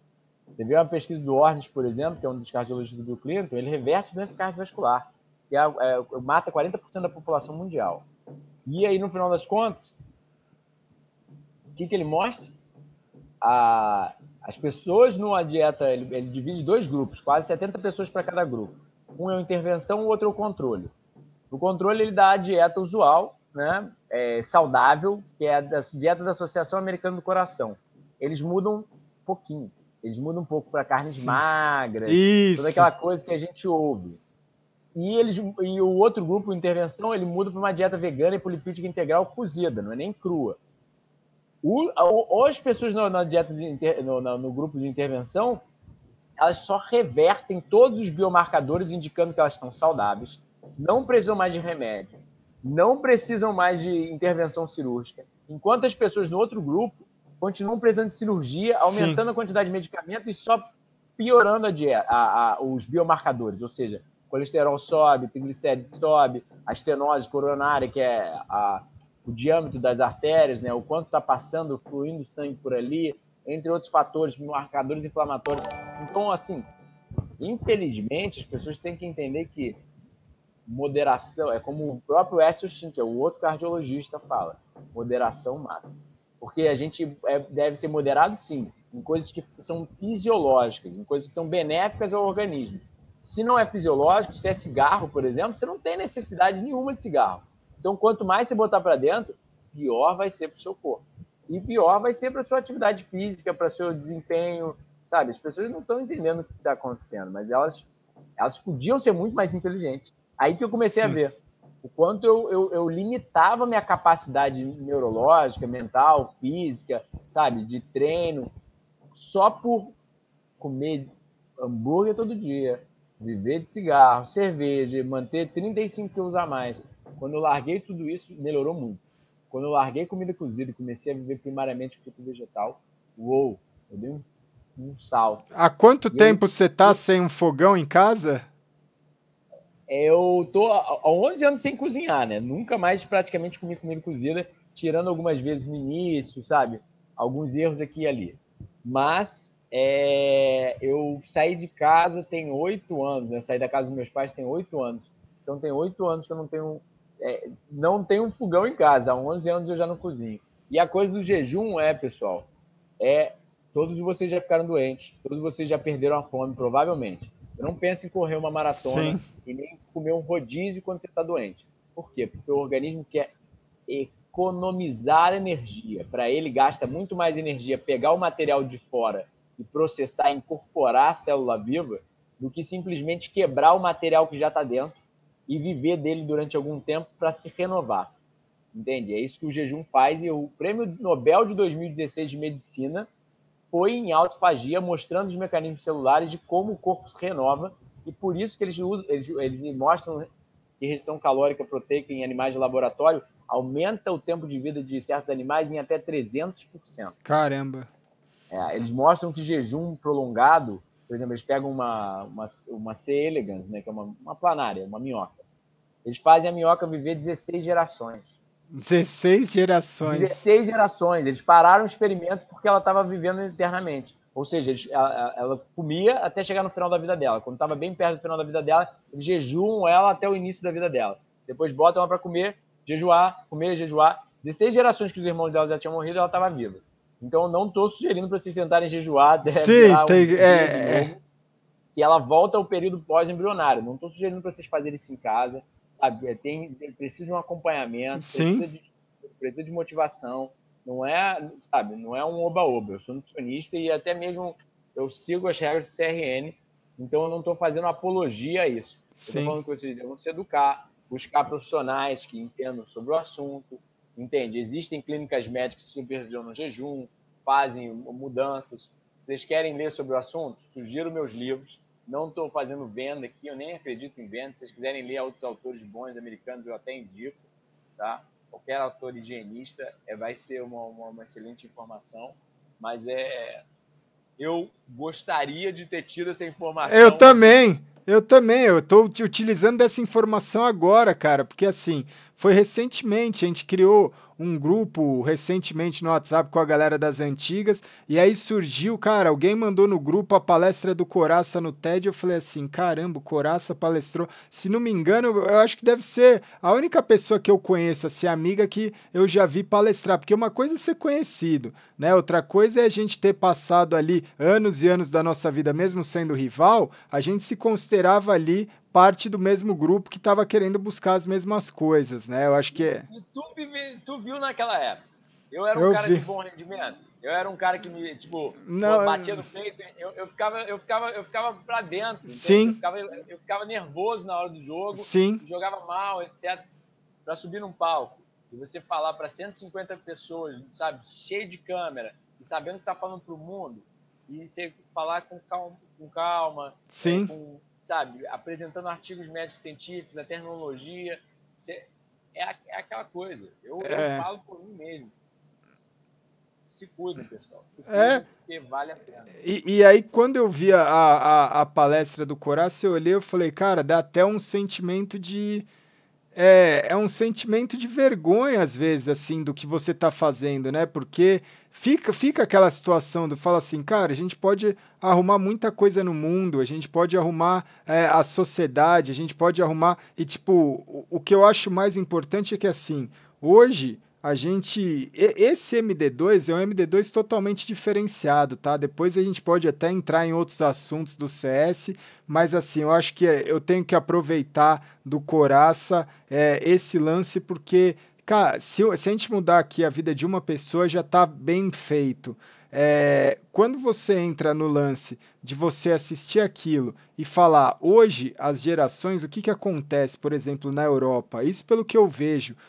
O ser humano, ele chega nos 60 anos, nos 65 anos, ele se aposenta, mas ele não consegue ter um rendimento. Então a geração acaba envelhecendo. E pelo que eu vi, não é que a geração está envelhecendo porque ela está tendo mais qualidade de vida. A geração ela está envelhecendo por quê? porque os, os, os números, né, os números de mortes na infância têm reduzido. Então, no índice, o, o número da geração está crescendo, o número de, de expectativa de vida. Mas se você for ver, hoje uma pessoa de 60, 65, 70 anos não performa o que ela poderia estar tá performando. E isso faz com que o que acontece? É todo um sistema. O cara entra com 60, 65 e ele não tá bem com a saúde dele, ele vai lá e falar, cara, eu tô aposentado. Mas esse cara poderia estar tá muito bem trabalhando. E não é que ele não. É, não é que ele precisa trabalhar, mas é você estar tá fazendo algo útil da sua vida. Eu com 60, 65, 70, 80 anos, sei lá quantos anos eu vou chegar, eu quero estar tá fazendo alguma coisa da minha vida, né, cara? E, e pelo que você falou... Projetando numa cama. Exatamente. Pelo que você falou, tem civilizações ainda presentes no mundo que chegam aos 120 anos de idade com qualidade de vida, né? Com 120 anos de idade ali, acordando. Você precisa, ver os dados, Gal.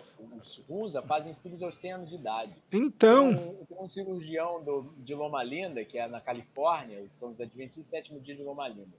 A criadora da religião, ela era uma higienista, né? Seguia esses preceitos. Então ela ensinava muito sobre estilo de vida para não só para religiosidade, mas para saúde. Então eles seguem esse parâmetro. O cara virou vegano, tem 40 anos de cirurgião. Ele está na capa, eu acho que da National Geographic ou de alguma revista famosa, entrando para fazer cirurgia aos 97 anos. E fazendo bem, né? Quem faz uma cirurgia, quem deixa um médico fazer uma cirurgia aos 97 anos? É. A galera, e o que, que acontece? A gente vai olhar para os dados, produtos de origem animal, toxinas do cozimento, mau estilo de vida, é correlacionado a Alzheimer, mal de Parkinson, esclerose múltipla, demência, todas as, as doenças que causam neurodegeneração. Que são as doenças então, mentais que, pelo que eu pesquisei, elas são responsáveis por 30% dos anos de vidas perdidas no mundo. No mundo, tipo, o câncer é 10, 11%, as doenças degenerativas, as doenças mentais são 30%, né, cara? É, é brabo. E aí o que, que acontece? Teve até um médico pago pela National Geographic, Alexander Lee. Ele foi em 1970 para várias das civilizações mais longevas do mundo. Ele foi nesses Hunza, são no, no, norte do Paquistão. Eles são a civilização mais frugívora que a gente tem noção. Né? Eles não têm como cozinhar, então acabam tendo uma agricultura orgânica e baseando-se em fruto vegetal. O cara falou: eu sou um, eu sou um médico, 50 anos e mega, extremamente informe. Eu estou estudando uma pessoa de 105 anos que ele me deixa para trás em tudo que ele faz. Eu não consigo acompanhar ele escalando uma montanha, é, na horta, eu não consigo acompanhar ele em nada. Assim. Ele me deixa para trás assim, de, e, e, a saúde deles. Eu não é. consigo achar sintoma, não consigo achar problema. E o cara não é tem dentista, o cara não tem é, nutricionista, não, não do nutricionista, mas assim, ele não tem um acompanhamento médico, né? Ele tá. Não tem, não tem. É, ele tem. É, o, o, acompanhamento né, médico que ele tem é a natureza. E o porquê que eu acho assim, que é, é, é a gente ligando os pontos aqui. Existe muita gente, Coraça, muita gente, infelizmente, existe muita gente com 22, 23, 25 anos que me mandam mensagem todos os dias falando assim: meu sonho é ser jogador profissional de games e eu tô velho para isso. O que que acontece? Eu tô com 34. Você tá com quantos, Coraça? 33, 34. A, a, a gente é da mesma geração. Hoje, muita gente me pergunta também: você não tem mais vontade? Eu acho que a minha. Não é que a minha fase, eu acho que a gente vem na vida para experimentar, ter experiências diferentes, para a gente viver, para a gente curtir. O que eu tinha que curtir como jogador profissional de games, eu já estou realizado né? Então hoje eu estou buscando outras coisas na minha vida, outras coisas que me agradam. Só que tem meninos, então eu já passei por esse sonho de ser jogador profissional, eu já realizei esse sonho de ser jogador profissional, já estou bem comigo mesmo em relação a isso. Tem meninos que têm 22, 23, 25, 27 e fala assim: "Eu tô velho". Cara, você não tá velho, você tá simplesmente fazendo errado. Porque se o seu sonho for esse, em quanto tempo, Coraço, o cara, o cara, o cara muda de vida? Em quanto tempo ele vai ter um rendimento que vai ser. A gente vê o pessoal do Virtus Pro com 34, 35, uma média de idade alta, performando é, bem no. Rafa Kogu deve estar tá com quanto? 30 anos? Por aí, por, por aí, entendeu? É, Só que. A jogar, então profissional, né? Então, só que aí o que, que acontece? O Pava, é, ele decidiu ser streamer, mas no ano passado, agora não de 2017, né, em 2016, ele ganhou como melhor pistol e, se não me engano, o melhor rifler do Brasil em 2016. Só que assim, 30 com 30 anos, só que assim, 30 anos e sem seguir, porque assim, ele deve seguir uma, uma dieta dele, porque ele tem lá né? Ele tem uma dieta boa, ele tem um físico bom. Mas eu tô falando assim, se o cara pegar e é quase é, é, é, quase um doping benéfico, né? Se o cara pegar, o cara que tá com 22, 23, 25 e se acha velho e virar e falar assim: "Meu, eu vou estudar sobre esse assunto eu vou ler sobre esse assunto e eu vou mudar, é isso que você quer? Porque eu falo assim, não adianta você vir com um papinho falando que você quer, mas você não quer, né? Que nem o, o cara que chega no nutricionista e fala, ah, eu quero, mas eu, eu vou continuar comendo minha carninha aqui. Ou você quer ou você não quer. Que é isso aqui, eu tô na água, eu tô na água, cara. Você não vai, vai, não vai me ver bebendo outra coisa que não é água. Você não vai me ver. Você não vai me ver, tipo, quer ir no McDonald's? Vamos lá, eu vou ficar olhando quantas vezes eu não perdi a qualidade de vida. Né? Quantas festas eu fui no final do ano e tinha fritura, tinha bebida, tinha comida, com o pessoal falava, cara, tô de boa, tô tranquilo, nada vai tirar meu foco em relação a isso. E aí, Coraça, o mais impressionante disso é que o meu rendimento não diminuiu. O meu rendimento. Eu, eu comecei, cara, há, há três, quatro meses atrás, eu não corria para ir na geladeira. Hoje eu nem tenho geladeira aqui em casa, mas assim, eu não corria para fazer nada.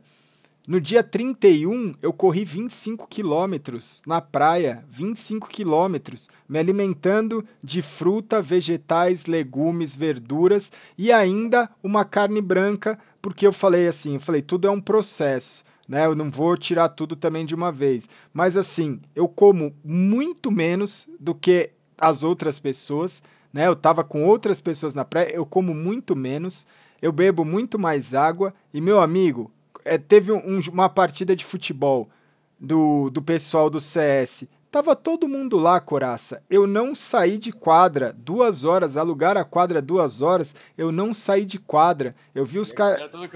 Eu, eu vi. Não, não, e, e aí o que, que eu fiz? Eu fiz questão, isso é, isso é o mais bacana. Eu fiz questão, porque montaram um grupo. No dia do futebol era tarde. Eu acordei cedo, falei assim, galera, eu vou mandar 10 quilômetros aqui pra gente ficar no mesmo nível, beleza? Acordei cedo, corri meus 10 quilômetros e à tarde fui jogar uma bola. Joguei mais duas horas de bola, não saí de quadra, não parei de correr. E aí você viu os caras morrendo em 15 minutos, em 20 minutos, em meia hora. E aí você olhava para aquilo e você falava assim: é isso que eu quero para minha vida? Né? O cara indo lá, vou tomar uma cervejinha, vou. Cara, você acha que tá legal? Você acha que tá bacana? Continua. Você não acha que tá? Não continua. Não é eu que, né? Não somos nós que vamos julgar. Mas assim, você falar que com 25, 23 você tá velho, Cara, o Coraça acabou de falar de civilizações aí que fazem filho aos 100 anos de idade. Os caras são chamados de Shangri-La, a civilização que consegue parar o, o tempo. O envelhecimento. O envelhecimento. E, e, e, e, isso transforma tudo, porque a tecla que eu bato, Coraça, é que assim, o esporte eletrônico é o esporte que ele é abrangente, ele é o esporte da geração digital. A gente vai ver, não vai demorar muito, nós vamos ver pessoas de 40, 50, 60 anos jogando bem profissionalmente, porque assim, existe N jogos hoje de esporte eletrônico, não tem só Counter-Strike, tem Overwatch, tem League of Legends, tem o Clash Royale, por exemplo, que é um jogo que é de, de smartphone. Cara, o, o, meu sonho é ver uma partida muito irada de um cara de 50, 60, 70 anos contra um menino de 15. Né? E, e se a gente conseguir mudar essa ideia dessa geração e o cara virar e falar assim: porra, eu quero performar bem, eu quero ser campeão do mundo, eu quero ser um jogador profissional, eu quero realizar o meu sonho, quanto custa o seu sonho? Custa um McDonald's? Custa uma latinha de refrigerante? Custa o que seu sonho, né? É, é tão barato assim? Vocês têm que entender mesmo que o Gal tá falando e eu concordo plenamente com ele. Pensamento de atleta. Você fala para um atleta, ó, você vai precisar mudar a tua vida inteira. O cara fala, não me importa. É isso. O que eu quero é ganhar. Eu arrepio. Eu quero é, é, é. é o foco, é o foco. Você quer ganhar? Faça diferente. Faça de forma melhor do que os outros. Aí você começa a buscar o quê? O atleta sempre busca o cutting edge, o, o, o, o diferencial ali, que vai permitir ele passar na frente dos outros. Sim. E eu, no final das contas, eu, eu quando pequeno, o que acontece? Eu era gordo, sedentário, sempre fui extremamente descoordenado, achava que era culpa minha, né? Não, não entendia que era culpa do, do junk food que eu estava comendo, da, da, da, falta de atividade física, falta de sol, etc. Mas, por causa disso, eu acabei sempre sendo muito dedicado no, no, no que eu fazia. Foi por isso que acabou eh, surgindo no IBR, eu acabei também jogando profissionalmente, viajando no mundo inteiro, e hoje em dia, por exemplo, o Saúde Frugal dá certo, sabe? Eu levo essa mensagem para dezenas de milhares de pessoas, porque a gente tem que acreditar. É, é a mentalidade atleta. O Gal está falando Sim. isso porque ele, ele, já, já conviveu, ele já tem uma experiência, então ele tem uma mentalidade de atleta. Fala, Exatamente. Eu posso gostar disso, mas vai me levar onde eu quero chegar? Não vai. Vai me ajudar aos meus objetivos? Não vai. Então, sabe, por mais que eu goste, vai ficar para trás. Então eu concordo com ele. Se você tem 22 anos, você acha que você está velho, esquece. Você só provavelmente está envelhecendo mais rápido porque você não, não se cuida. Exatamente. Se você quiser, pô, a gente pega aí vários, é, vários é, é, exemplos. O, o, o, próprio Paulo, por exemplo, foi um cara que se deu bem na vida, ele falava, ele brincava, ele falava, pô, meu irmão, meu pai perguntava o que a gente queria ser quando crescer. Aí ele falou que o irmão dele falava que queria ser bombeiro. Aí o Paulo falou que queria ser é, empresário, né? Sim. No final das contas, ele conseguiu ser um puto empresário. Sim. Então, assim, o que que acontece? Você tem que acreditar e tem que fazer o sacrifício. Só que te garanto, o, o resultado vem.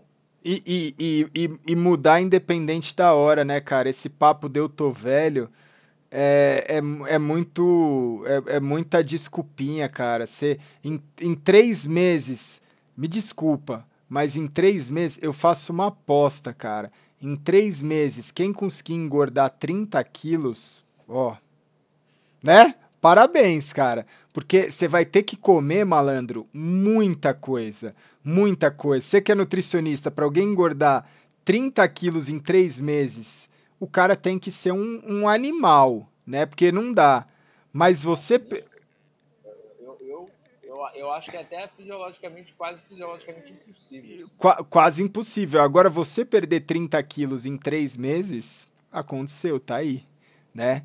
É muito mais fácil, é muito mais fácil perder do que ganhar, né? É muito mais fácil você fazer o bem do que você fazer o mal, né? É muito mais fácil pro seu corpo, para tudo. E aí voltando agora, acho que a gente já, cara, o recado tá passado. Eu queria muito passar esse recado com o Coraça em relação a isso, porque agora não é, não adianta a gente também não pode ser, é, como é que se diz, doutrinar as pessoas tal. Agora você já tem informação, né? Falam que é, a ignorância é uma benção. Quem assistiu até aqui, você já tem informação. Se você vai decidir continuar, aí é com você, amigo né? Se você vai continuar, aí a gente já não tem. Não, é, é aquele negócio, nos ajude a te ajudar. Então, o que a galera quer saber, eu acho que agora o que a gente pode entrar como prêmio, porque é aquilo. É, esse esse bate-papo é legal, porque assim, tem gente que assiste 5 minutos, tem gente que assiste 10, mas muita gente assiste até o final. E aí a gente fez um bate-papo totalmente diferente até o momento. O que o pessoal me pergunta muito é assim, curiosidades, cara. Curiosidades igual essa que você falou do do, do tênis, do nome do MIBR. Você tem mais história? Você estava no time quando o Element entrou ou foi no seu lugar? Eu não lembro. Você jogou com o Element? Não, não cheguei a jogar com o Element, não. Eu acho que, pra falar a verdade, eu já tinha saído do MIBR. Você estava no Revolts, né? Porque assim, depois do MIBR... Ah, é. O Element chegou a jogar jogou o BSL, jogou o Element, mas ele teve uma passagem curta ali no MBR. Né? Ele tinha algumas histórias, o pessoal me pede para trazer algumas histórias dele, eu sei de algumas, mas nada como ah, Mas tem muita, tem muita história, tem muita história. Primeiro de tudo, eu acho que é uma das histórias que mais você se lembra, sempre me lembrar. Eduzinho na WCG. A gente sem nada para fazer, né? Três semanas lá para esperar o campeonato, treinar. Sei que não estava tendo uma, é, é, bootcamp direito porque não tinha LAN. Aí o Eduzinho, vamos, vamos, vamos fazer alguma coisa. Ele foi na porta dos canadenses, viu lá, Matt Stevens. Aí a gente tinha acabado de ouvir a abertura da, da, da, da WCG e o cara fala, Guri Guri. que era good evening, né? Boa tarde. Sim. Aí o, o, o chanceler lá da Coreia, primeiro-ministro. Aí o Edu foi. Ligou pro quarto do Matt Stevenson. Guri Guri. Here's, uh, uh, here's the hotel reception. Uh, you guys are making too much noise and Bulgarians are complaining. If you don't stop the noise, we are going to call the police. Please come down here at the reception. Ele literalmente falou que os caras estavam fazendo muito barulho. Os búlgaros que estavam do lado deles estavam reclamando. E que era para eles descerem da recepção, que senão ia chamar a polícia. E a gente foi até o, o, bebedouro do lado. Ficou olhando. bebendo água como se. Aí ficou esperando os caras saindo. Os caras, porra! Falei pra você fazer, fazer barulho! Não sei o quê. Cara, dois, dois dias depois tem uns caras assim no elevador conversando e a gente assim, ó. Ouvindo eles conversando sobre a coisa, sabe? Aí, um campeonato depois da, da, da, da CPL, a gente foi contar que foi a gente que deu, deu trote. O Edu, bicho, a galera fez tanta besteira, cara. A gente tinha tanta história. Cara, e a gente levou 250 Red Bulls para essa viagem. 250, cara, cara. 250. A gente bebia cachaça coreana com Red Bull. Nossa senhora. E a galera. Mas deixa eu ver, deve, deve ter boas lembranças. Ah, o Edu tava me mandando aí no outro dia a vovó, que foi ele que. Foi Eduzinho, muito doido, muito figura. Um dia ele gritou: Tá, tá, tá na vovó! Todo mundo olhou pra ele, tipo assim: Que porra é essa, bicho? Onde que é a vovó, cara? É, tem, tem muita história, cara, tem muita história. É... Deixa eu ver mais aí. Que, que tipo de história que você. Cara, cara, de tudo, assim. Na verdade, assim, a, a, é, eu acho que o, o grande lance que você tava falando, que eu acho que é bacana, é que assim, é, rolava uma interação muito grande ali, né, dos jogadores, assim. Hoje, hoje eu vejo rola uma, uma interação mais é, social de mídias sociais, de redes sociais, de trocas de likes, trocas de, né, de Twitter, de coisas desse tipo, mas eu não sei, talvez eu possa estar tá enganado, mas eu acho que assim, a gente se divertia, que não era só o lance da gente jogar, competir, cara, direto a gente estava no quarto dos gringos trocando uma ideia, eu acho que era onde a gente mais aprendia, né, cara, assim, esse é, o que eu acho que eu faço questão, e não é nenhuma crítica, mas o que eu acho que era, era bacana da época é, era é, esse lance da gente trazer times internacionais para o cenário, ficar aqui dentro do Brasil, ter um time que era isso, era o Made in Brasil, que jogava do Brasil, treinava do Brasil e e não deixava de estar tá no top ranking do mundo e era tão difícil quanto, cara. Esse papo de que ah, hoje é isso, hoje é aquilo, hoje tem mais time. Cara, era tão difícil quanto, cara. Vou até falar uma coisa que eu tinha pensado no, no último bate-papo, no, no, no, último tópico. Eu, eu, me lembro do Crunch. Ele era um amigo nosso que jogava na Lan House. Lembro. Xcran, não reclama não, hein? Ele sempre falava, ah, é fácil, o Pava, o Pava entrou pro MBR porque, pô, ele, é, tempo para treinar, mouse, não sei o quê. Para de falar que é fácil. Para. Quer, admira, vai e faz melhor, vai e faz igual. Pava treinou pra caramba, se dedicava pra caramba, jogava aquilo o tempo inteiro, só queria aquilo, só pensava naquilo, só falava naquilo. Dá certo, galera. Tem, é. tem que ter um, um, pouco de dedicação, sim. Tem que ter um pouco de, de pensamento de atleta mesmo e, e, e sonhar. Mas é. Em relação à história, cara, teve muita história, cara. Teve muita história. Isso. A gente fez. Foi, foi, foi, uma, foi uma excelente. Não, o Edu chegando a primeira vez na CPL. Primeira CPL que a gente foi, né? Chegamos no Riot. Aí o Edu. A gente passou pelo Scrot Comando, né? Na época era SKDE, né? Não era nem é, o SK NIP, que era, acabou virando o SK Sweden, né? É, passou pelo Scrot Comando, aí ele. Edu. Nine, nine, nine, nine. Aí eu olho pro Edu e falo, que porra é essa? Que moleque tá falando? Não fala inglês. Não dá a entender que a gente é brasileiro. Senão não vão, não vão respeitar a gente. Fala nine, nine, parece alemão. Caraca, eu morri de rir, cara. Aquele moleque era muito engraçado. Aquele moleque era muito engraçado. Eu, eu fiz uma viagem com o Eduzinho que foi bacana, que o Pavo e o Eduzinho completou pra gente, que eu acho que o Chuck e o Tom, ou o BTT e o Tom tava sem visto. E aí foi engraçado que a gente foi numa. que era uma CPL também no, no, no Gaylord, em Dallas, quando eles mudaram do, do Hyatt pro Gaylord. E aí o cara da Intel que tava com a gente, não sei qual o problema que foi, mas o cartão do cara não passou. Sabe quando você vai fazer o check-in? E aí o cartão corporativo não passou e tal. E aí, cara, o Eduzinho sacou um, um, um, Amex Black, não sei o que. Aí o pessoal falou assim: Nossa, mas será que dá? Será que não dá? Aí o Eduzinho falou: Não, esse cartão não tem limite. Eu falei assim: Mas como assim não tem limite? Ele falou: Não, é um cartão do meu pai, alguma coisa assim, tal. Um cartão não tem limite. Eu falei: Pô, mas você se você quiser comprar o hotel, o que, que vai acontecer? Você chegar e falar, eu quero comprar o resort. Ele virou e falou assim: o máximo que vão me fazer é ligar da operadora do cartão perguntando se eu tô querendo comprar o resort mesmo. Aí eu falei, caralho, velho. Ali, ali eu vi o Eduzinho e falei, porra. Aí, mas são histórias, cara.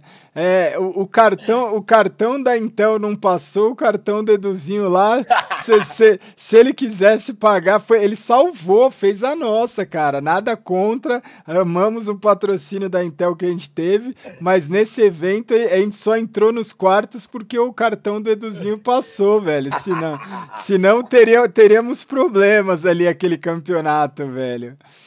Foi, a, gente, não, a, gente, a gente não ia ter onde dormir.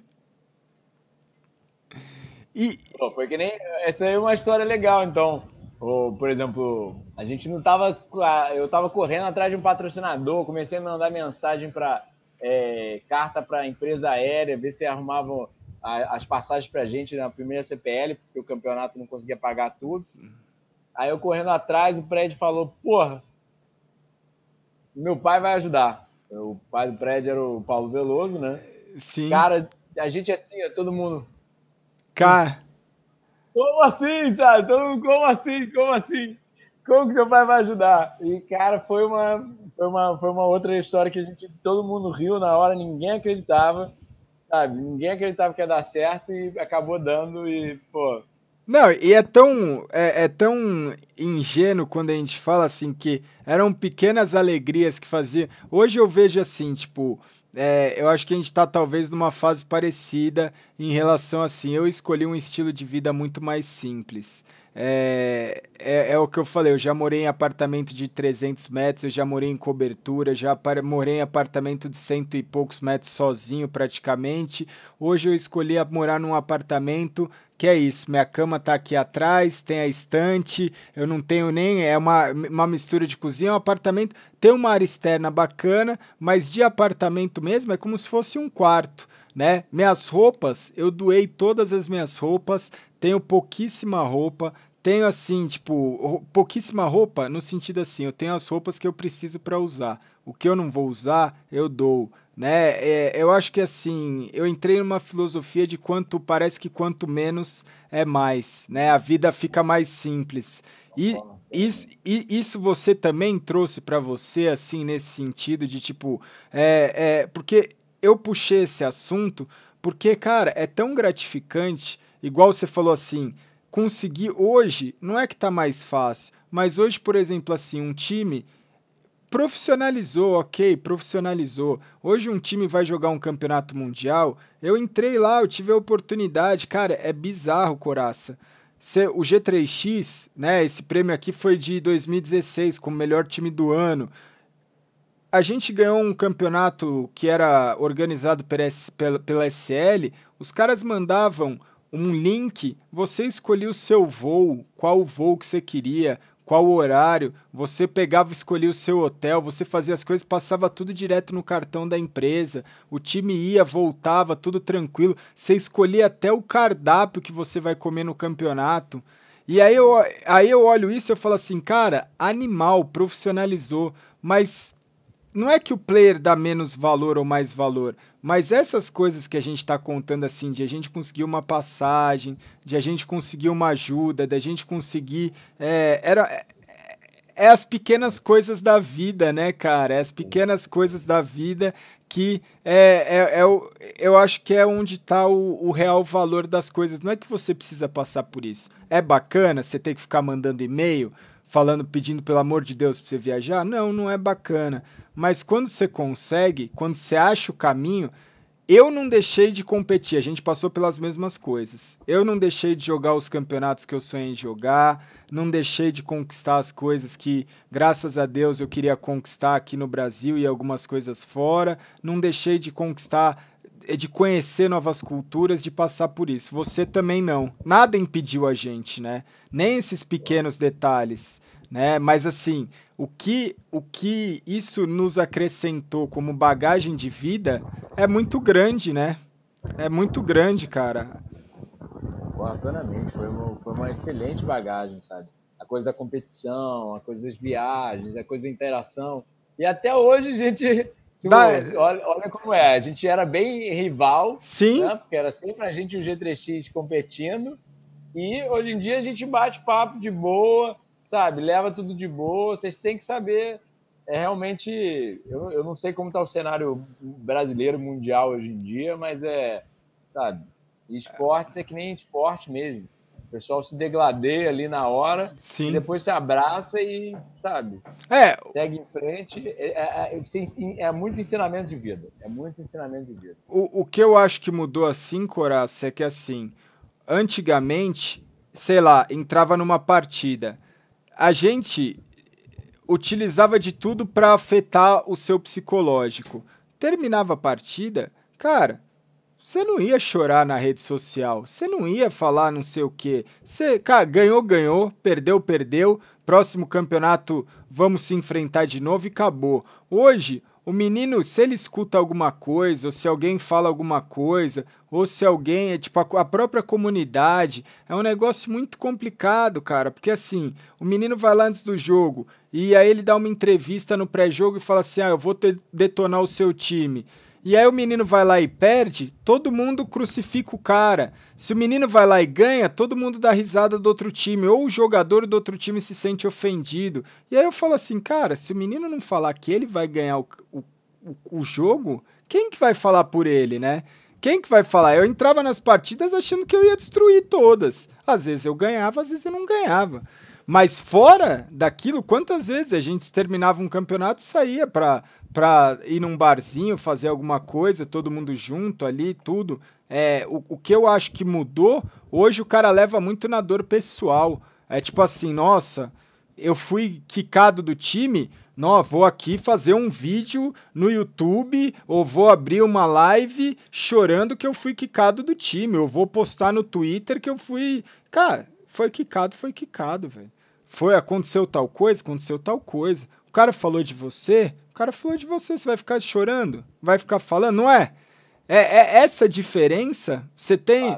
Não é? Quantas vezes a gente se xingou feio, se xingou feio que era isso. O Alit virar e falar assim, cara, é uma falta de desrespeito total. Você tá num 2x2. E aí.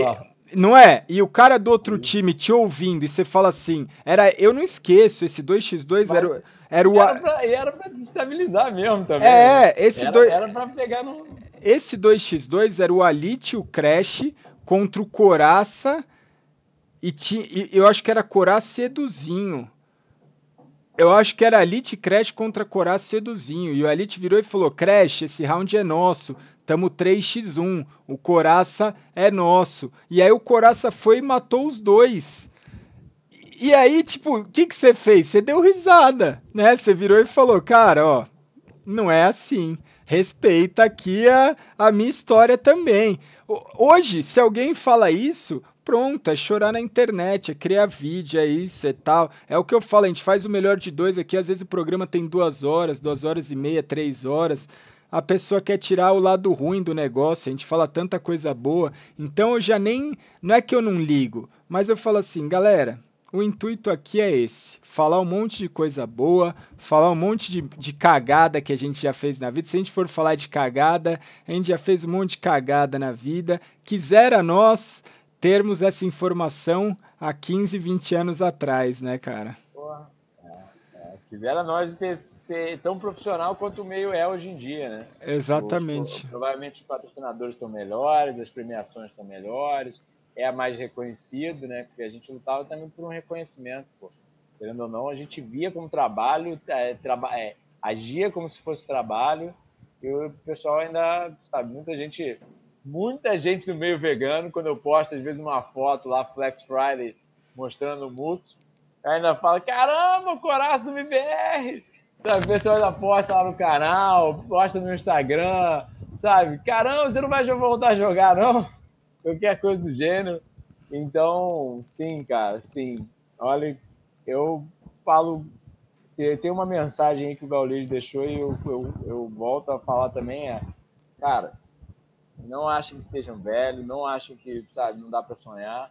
E, pô, a gente conseguiu, né? A gente é. Eu sei que é, são poucos que conseguem, infelizmente. Sim. É, talvez um dia ainda se profissionalize mais para, sabe, abranger mais, mas assim, se é pouco, você tem que dar o seu melhor mais ainda para estar tá entre esses poucos que, pô, conseguem, que foi uma, sinceramente, Gal, eu acho que a gente foi muito privilegiado, sabe? Muito, viajar, cara. Viajar o mundo inteiro, sabe? Nosso trabalho era dar tiro na cabeça dos outros. Foi uma época muito divertida. Concordo também, não penso mais em voltar a jogar. Não é, não é mais minha época, sabe? Sim. Eu, eu amo divulgar isso que eu faço hoje em dia. É hoje em dia minha meta de vida. Eu acho que eu posso ajudar as pessoas e, e ajudo muita gente. É e isso. Espero poder ajudar vocês também, galera. Se vocês tiverem informação, quiserem um pouco mais de informação, entra lá no site, é, Instagram, Facebook, YouTube, ou vale a pena, sabe, investir na sua saúde, porque.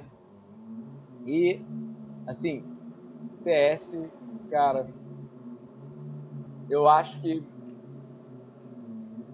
como tudo na vida, é. Foi, foi, foi, foi uma das melhores épocas da minha vida. Posso dizer? Foi, é. Sim, foi uma das melhores épocas da minha vida. Não me arrependo nem um pouco. Voltaria, faria tudo de novo só que faria sabendo, sabe, me cuidar um pouquinho mais, não, não entrar nessa onda de ah, junk food, fumar, beber, sabe? Porque isso influencia. Mas, e, e deixando, falando outro, outro dado, o Edu também já fez muita coisa similar Uma vez as suítes não estavam aparecendo, não estavam aparecendo as reservas. Ó, Edu, vou contar, mas não. Não, não, ele não. Não ouve, não, Edu, não ouve, não não estavam aparecendo as reservas no Gaylord mesmo. E a gente tinha certeza que o cara da, da, da agência de turismo tinha feito, né? Ah, o Edu. Cara, eu lembro o nome da, do cara da agência de turismo, chamava Galan. Caraca! Ó, memória boa, porque depois, quando a gente virou MBR, era o mesmo cara e ele vivia aprontando comigo. Eu mandava uns e-mails e falava: Galã, a gente tá aqui na Suécia, cadê nossa reserva? Aí ele, não, tal, tal. Galã, velho. Era um cara. Ele mandou com a gente também porque não tinha reserva. Ele fudia. Chegou lá no hotel e falou: Ó, a gente fez reserva assim e a gente quer ficar no hotel, não sei o quê. E no final dos contos, o Edu não conseguiu que a gente fosse hospedado caras não tinham mais quarto, não queriam. Falaram, ó, oh, não, a reserva não tá aqui, não vou entrar, não pode. O Edu botou a banca lá, não sei como, até o Paulo já tinha ido lá falar, não tinham aceitado. O Edu entrou lá e falou, aceitaram o cara. Cara, mas ó, aconteceu, eu vou, eu vou contar aqui, eu vou complementar. Aconteceu uma história, a, a história do, da Intel foi muito similar, porque ele, a reserva tinha algum problema, o cartão tal o que brilhou os olhos da atendente, assim, tava todo mundo tratando a gente que nem os brasileiros. Falou, mano, esses brasileiros aqui, porque o Gaylord, para quem não conhece, é um puta resort animal, animal, né? Um resort, quem teve a oportunidade de conhecer, é animal. Você chegava lá, recepção, hotel cinco estrelas, resort cinco estrelas, surreal. Eu acho que era seis estrelas, cara. É, é, surreal. Aí quando o Edu, ele não precisava abrir a boca quando ele sacava o Amex, que era o. Eu não sei se era o black ou era o transparente, as, as recepcionistas, cara, só faltava olhar assim e falar: Meu, o que que você quer? Né, o que que você quer? Porque eu não sei qual tipo de cartão, não, não, não tenho, nunca tive um Amex, mas assim, devia ser o mais. É, era, o, era, o, era o abre, o abre alas né? Então, quando ele mostrava o cartão, ele mostrou o cartão, a recepcionista virou e falou: Não, a reserva, os quartos de vocês estão aqui, senhores. Tipo, era, era o, o, caminho ali, o cara tava de, de Lamborghini ali na balada, na porta da balada. Quem que não ia, quem que não ia entrar, né, no carro? Era mais ou menos isso, cara. E, e, e o que você falou, assim, que eu achei que foi bacana é, é do nosso jeito, com a nossa ingenuidade, assim, que eu falo ingenuidade, é com as nossas dificuldades que a gente teve, não é que é mais gratificante, mas eu acho que assim, a gente não pôde viver o profissionalismo que existe hoje em dia. A gente teria, a gente jogou muito Major, muito Major na vida, que hoje, pelo menos isso eles fizeram. Se você olhar lá, as CPLs, a SWC, as WCCGs, elas são consideradas Majors. A gente jogou muito campeonato importante, a gente pegou muito top 5, top 3, top 1, top 10. A gente era ficou no ranking durante muito tempo, com condições baixíssimas. Com, a gente ia para uma viagem, às vezes a gente não tinha nada, mas era tão divertido e era tão. A gente não viveu o profissionalismo, mas a gente viveu um outro lado que é um outro lado. Eu, eu não sei como é que eu posso explicar, Coraça. É um, é um pare, pare, parece que é, é quando você lava a alma, né? Quando você consegue, você dá mais valor que você fala assim, cara, olha, é o que você falou, né? Olha, olha o que a gente está conquistando, olha o que a gente está realizando, sem a nada. Foi os pioneiros, né? A gente foi os pioneiros. É. Os pioneiros no Brasil, até no cenário mundial mesmo, foi o início do CS, né? É, é, é, como, é como descobrir, né, cara? É como desbravar uma, uma, uma floresta e de repente você chega numa cachoeira e aí você fala, caramba, uma cachoeira, né? E aí você toma um banho de água fresca. É assim, coisa simples da vida pra gente significava muito, né? Eu acho que, que era isso, a gente conseguir se hospedar num hotel bacana, a gente conseguir alugar os computadores da Bioc, a Shuttle, cara, eu guardo isso aqui até o que que era uma Shuttle, cara? Né? É, é, é, assim, são lembranças, eu guardo tudo, eu tenho todos os meus crachás, por quê? Porque a gente amava tudo que a gente fazia em relação a isso, né, cara? Eu acho que é. É. Não, não, não tinha, não tinha smartphone, não tinha laptop, não tinha nada. Então a Shanta era tipo, caramba, como que cabe uma, um, um desktop inteiro ali dentro, sabe? A gente pirava, assim, era muito divertido, era muito divertido. É, foi, foi uma revolução mesmo. E a gente foi um, algum dos pioneiros disso que literalmente levou ao, ao cenário atual, né? O que a gente... Acho, sinceramente, se não fosse o IBR V3X no, no Brasil, o cenário de esportes, sabe, pelo menos para CS seria muito mais seria muito menor assim, foi muito menor, porque a gente realmente mostrou que dava, né? Sim. É, assim, não é desmerecer mais uma vez, né? Porque hoje, Coraça, qualquer coisa que você fala tá numa pegada que assim, você fala que você não conhecia um time pronto, já vira, você tem que conhecer tudo, você tem que fazer tudo. Então, quando a gente fala assim, se não fosse G3X e MBR, cara, poderia estar tá igual, o SK poderia estar tá, tá, ser, ser o número um do mundo? Poderia, mas eu acho que a gente teve muita gente que acordou às duas da manhã, às quatro da manhã, às seis da manhã, às oito da manhã para assistir a gente jogar. Teve, tem muita gente hoje dentro de empresa que quando você fala Counter Strike, o cara sabe o que é Counter Strike por causa do MIBR, por causa de G3X. Muita gente. Às vezes é indireto quando a gente fala isso, é indireto, mas hoje quando seu time vai pedir um patrocínio e o cara que está lá, o gerente de marketing, tem a nossa idade, 34, 35 anos, ele vai saber o que, que é Counter-Strike, muitas vezes por causa do G3X, por causa do MBR. Então, é isso que a gente está falando, que talvez poderia ser mais difícil. Não que os talentos não existiriam, não que as pessoas que estão lá não mereçam estar lá, mas assim, é, abriu muita porta, né? Hoje o pessoal é muito isso, é muito isso, Coraça. Hoje eu escuto assim, ah, a primeira gaming office do Brasil, o primeiro não sei o que do Brasil. O pri... Cara, cai na real, cara. O, o Coraça, o Coraça aqui falou, quando que, que, que vocês tinham a game office lá no Rio? Era o quê? 2000 e, 2002, 2003? É, é, é. Né? A, foi por aí, foi por aí. Porque ó, eu parei de jogar em 2007.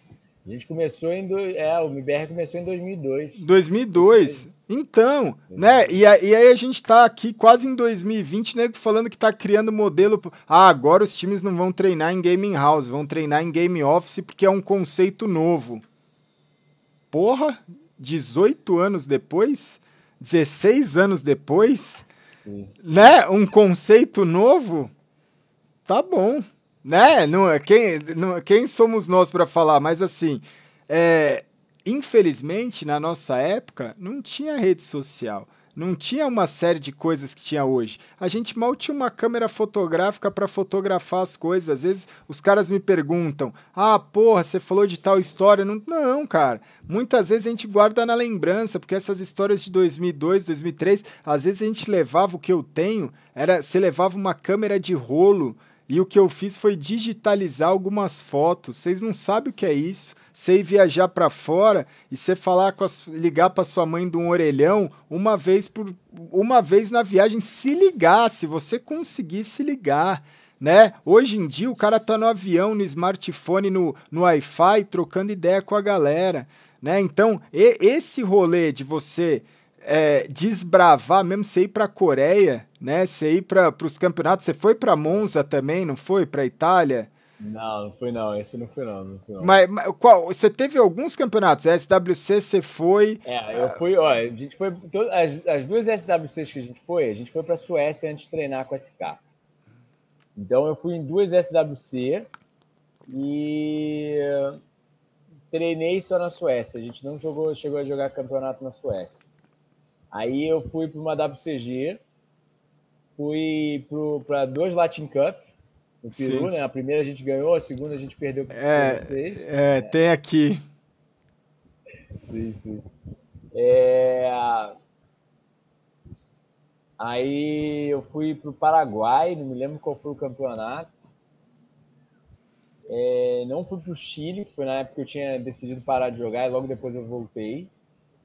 E tinha me apaixonado, tinha ido morar em Curitiba. É, acontece, Aí, acontece. acontece, acontece. Aí depois eu em CPL em Dallas, a gente foi Califórnia, Miami e Dallas é, uma vez e mais mais cinco só para Dallas ou mais. É, eu vi foi umas cinco ou seis só em Dallas, cara.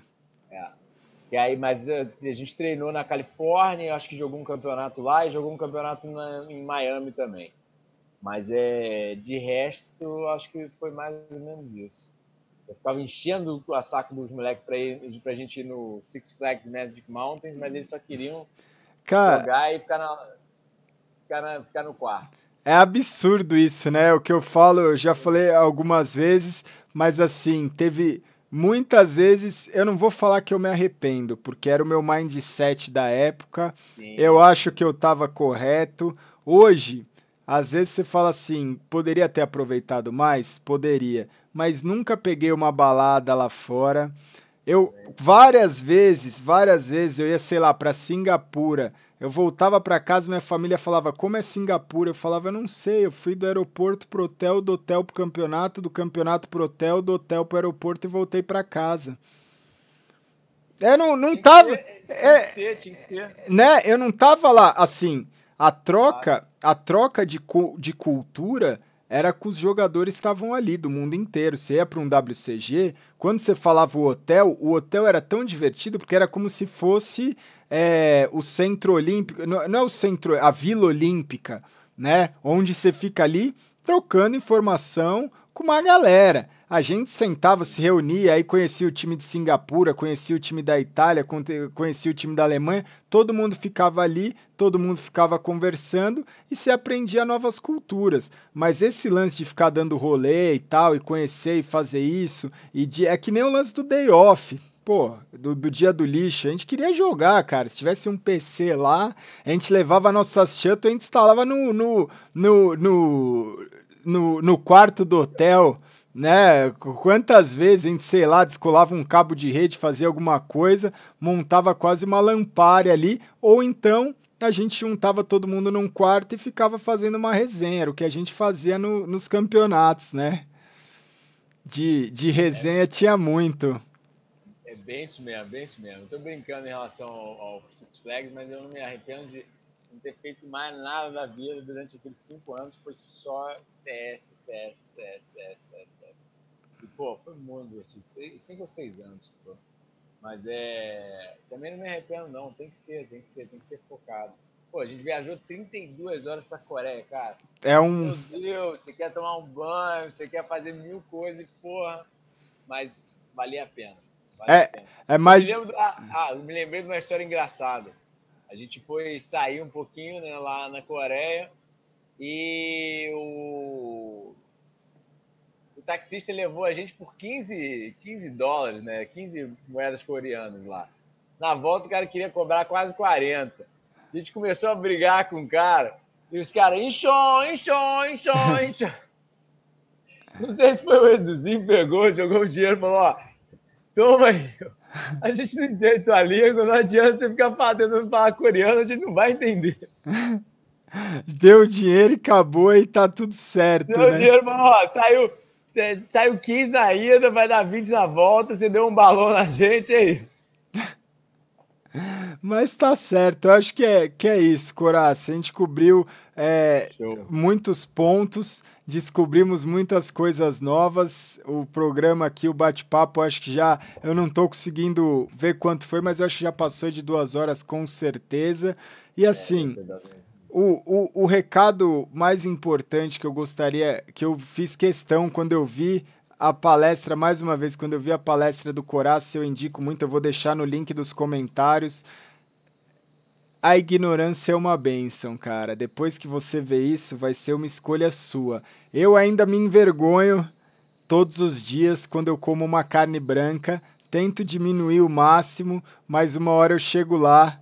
Ó, oh, pessoal, só para só pra é... mostrar que você não fica 11 anos só de fruta, praticamente. A maior parte da ingestão calórica é de fruta. Eu, eu, eu boto quase 80 quilos no supino.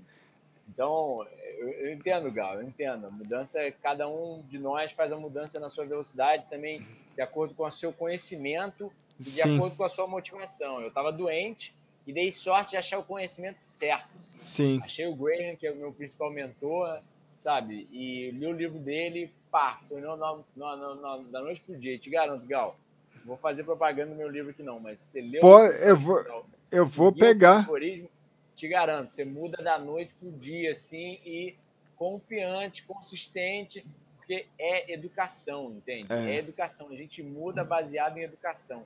A gente aprende tanto na escola, ouve tanto 2 mais 2, 2 mais 2, 2 mais 2, vai, entra, entende? É osmose, é, é imersão ali, é estar é tá exposto ao conceito.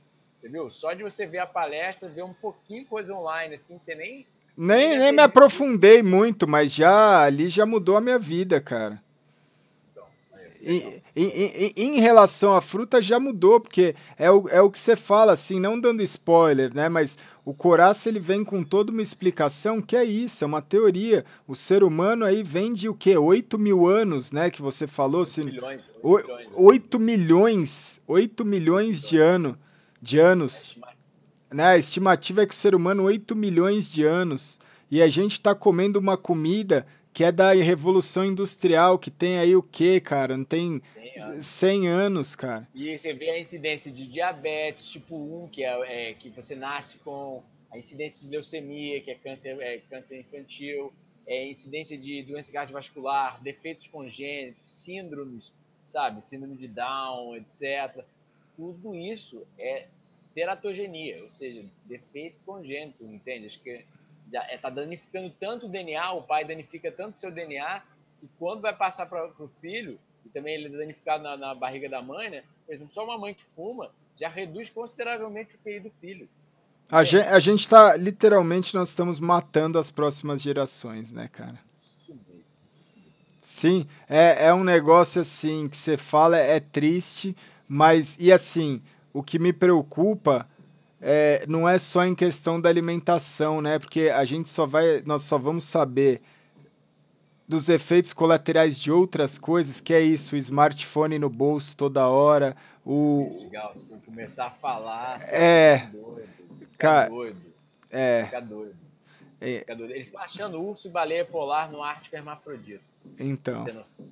Há várias populações de animais nascendo com no, no, Nordeste já tem uma população, eu vou postar agora um vídeo no YouTube do último retiro que eu fiz aqui, eu gravei a palestra. Eles já estão mostrando no Nordeste, por exemplo, eu, eu mostro o artigo médico científico. No Nordeste tem uma população que é exposta a muito agrotóxico, a incidência já de doenças do trato reprodutivo já é acima de 25%, ou seja, todos os filhos, 70, é, 25% dos filhos que nascem lá já nascem com micropênis, criptopatia ou hipospadia ou seja, pênis abaixo de 8 centímetros, que aí você não consegue fazer a penetração direito.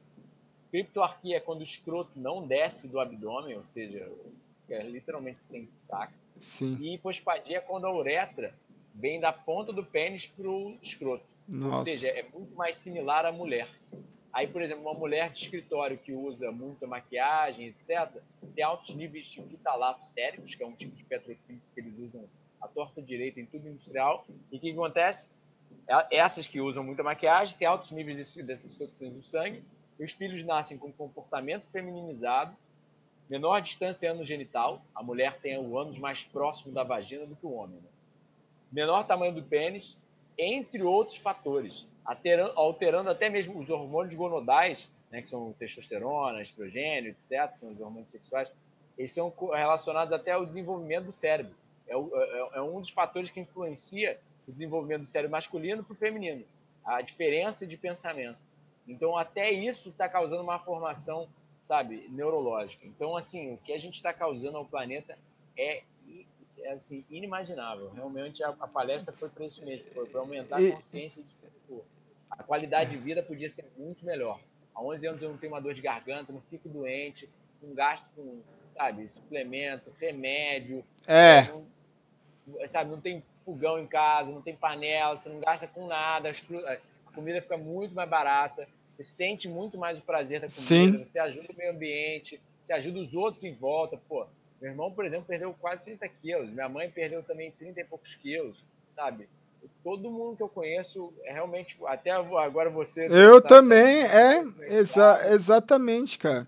Porque é, é uma refeição, tipo, tirando o filé de frango que eu como, o resto é baseado no que você falou, que é aquilo, e eu me sinto bem, eu me sinto, tipo, ativo, vou lá, corro. Hoje, eu corri meus 10 quilômetros, amanhã também vou correr, é, eu acho que é muito isso, e, e, e o grande problema é que, assim, agora tomou uma proporção que para nós arrumarmos isso vai demorar muito tempo, cara tomou uma proporção que, assim, é isso que a gente está falando. Às vezes pode ser um papo que não seja tão interessante para a galera que a gente veio com uma outra pegada nesse MD2, mas é um negócio que, assim, para mudar o mundo, a gente tem que mudar de pessoa em pessoa. Para mudar o mundo, a gente vai mudando de um por um. É, o que, que você quer deixar, qual legado que você quer deixar, o que, que você tem que fazer, quantos anos você quer viver, esses tipos de coisas que você tem que pensar na sua vida. E é isso, cara. Traçando paralelo, eu acho que é o que a gente fez. Traçando paralelo. Se você mesmo assim assistiu esse vídeo todo e achou que não faz sentido, cara, faz um teste, cara, porque traçando um paralelo com tudo isso e o esporte eletrônico, se você não tiver, testa não precisa ir longe, não. Testa um mês, testa dois meses. Porque o que você falou, Coraça, é muito importante. O paladar muda. Porque hoje, o que, que acontece? Eu não comia abobrinha, eu não comia rabanete, eu não comia beterraba, eu não comia berinjela, eu não comia fruta. Era muito difícil eu comer uma fruta diferente. Hoje, qualquer tipo de vegetal, legume, fruta que você me dá, eu como e eu sinto um prazer naquilo, muitas vezes, mais do que eu senti, sentia hoje um prato. Se você for no meu Instagram e ver o que eu como, hoje um prato com rabanete, berinjela, abobrinha, é, rúcula, alface, tomate, aí eu coloco lá um ovo, é muito mais saboroso do que um bife à parmejana com fritas que eu comia antes, cara. Eu não consigo imaginar eu chegando no lugar e pedindo um filé à parmejana, porque é, é eu acho que você que está muito mais tempo nisso, você pode confirmar o paladar do ser humano muda. Hoje, se eu for comer um chocolate, eu não sei, não vai ser, não vai ser legal. Eu vou numa festa de aniversário, fui na festa de aniversário do Phelps tinha lá o bolo. Ele falou, Gal, ó, seu pedaço de bolo. Eu falei, cara, legal, valeu, obrigado. Mas eu não quero comer um pedaço de bolo, cara. Nem um brigadeiro, não quero comer nada. Tem uma fruta? Não, não tem. Ah, na, eu acho que tinha um abacaxi ou alguma coisa, ou um morango para fazer uma batida tal. Comi a fruta. Para mim é tão gostoso um morango do que um brigadeiro, porque o gosto do morango hoje, para mim, tem um gosto totalmente diferente quando tinha, quando eu comia muito açúcar, né, cara? Amor próprio, né, cara? A gente tem que se é. amar mais. A gente tem que se amar mais. E eu também, eu não comia nem um caroço do feijão, cara. Eu era aquela criança assim, com paladar completamente deturpado. Hoje em dia eu como brócolis na mão. Brócolis, não, é. coisa, é. Qualquer coisa assim, ó, com o maior prazer, assim, com o maior prazer. Então, e, pô, não perco nada, não perco nada, só ganhei. Ganhei saúde, ganhei vitalidade, ganhei desempenho físico, desempenho mental, até mesmo desempenho reprodutivo que as pessoas não entendem, mas só que no final das contas, mulheres, por exemplo, têm diabetes, sofrem de incapacidade de alcançar orgasmo, apatia sexual, menor lubrificação, um monte de outros problemas. E você, é, sabe, os homens também sofrem de um monte de. É, começa a entupir a artéria, a artéria do pênis é muito menor. Então você vai sofrer de um monte de coisa. Não é só, sabe, melhorar no jogo, ou perder peso, ou vai ajudar Sim. o meio ambiente, vai ajudar você, vai ajudar tudo que vive, sabe? Você vive de uma forma muito melhor. É que a gente não tem noção de qualidade de vida mesmo. Infelizmente, a gente não tem noção de o quão melhor poderia ser a nossa qualidade de vida. É que nem o fumante. Eu fumei durante quatro anos na época do MBR. Você já não sente mais. Você já não sabe mais como é seu pulmão sem o cigarro, sabe? Que nem a coisa do Eduzinho. O Eduzinho poderia jogar melhor, ele já era fenomenal. Sim. sim. E isso é uma das coisas que você pode correlacionar aí. O Edu era atleta quando pequeno. Sim. A estrutura dele mais fortinha, eh, lutava judô, etc. Só ajuda o desempenho neurológico.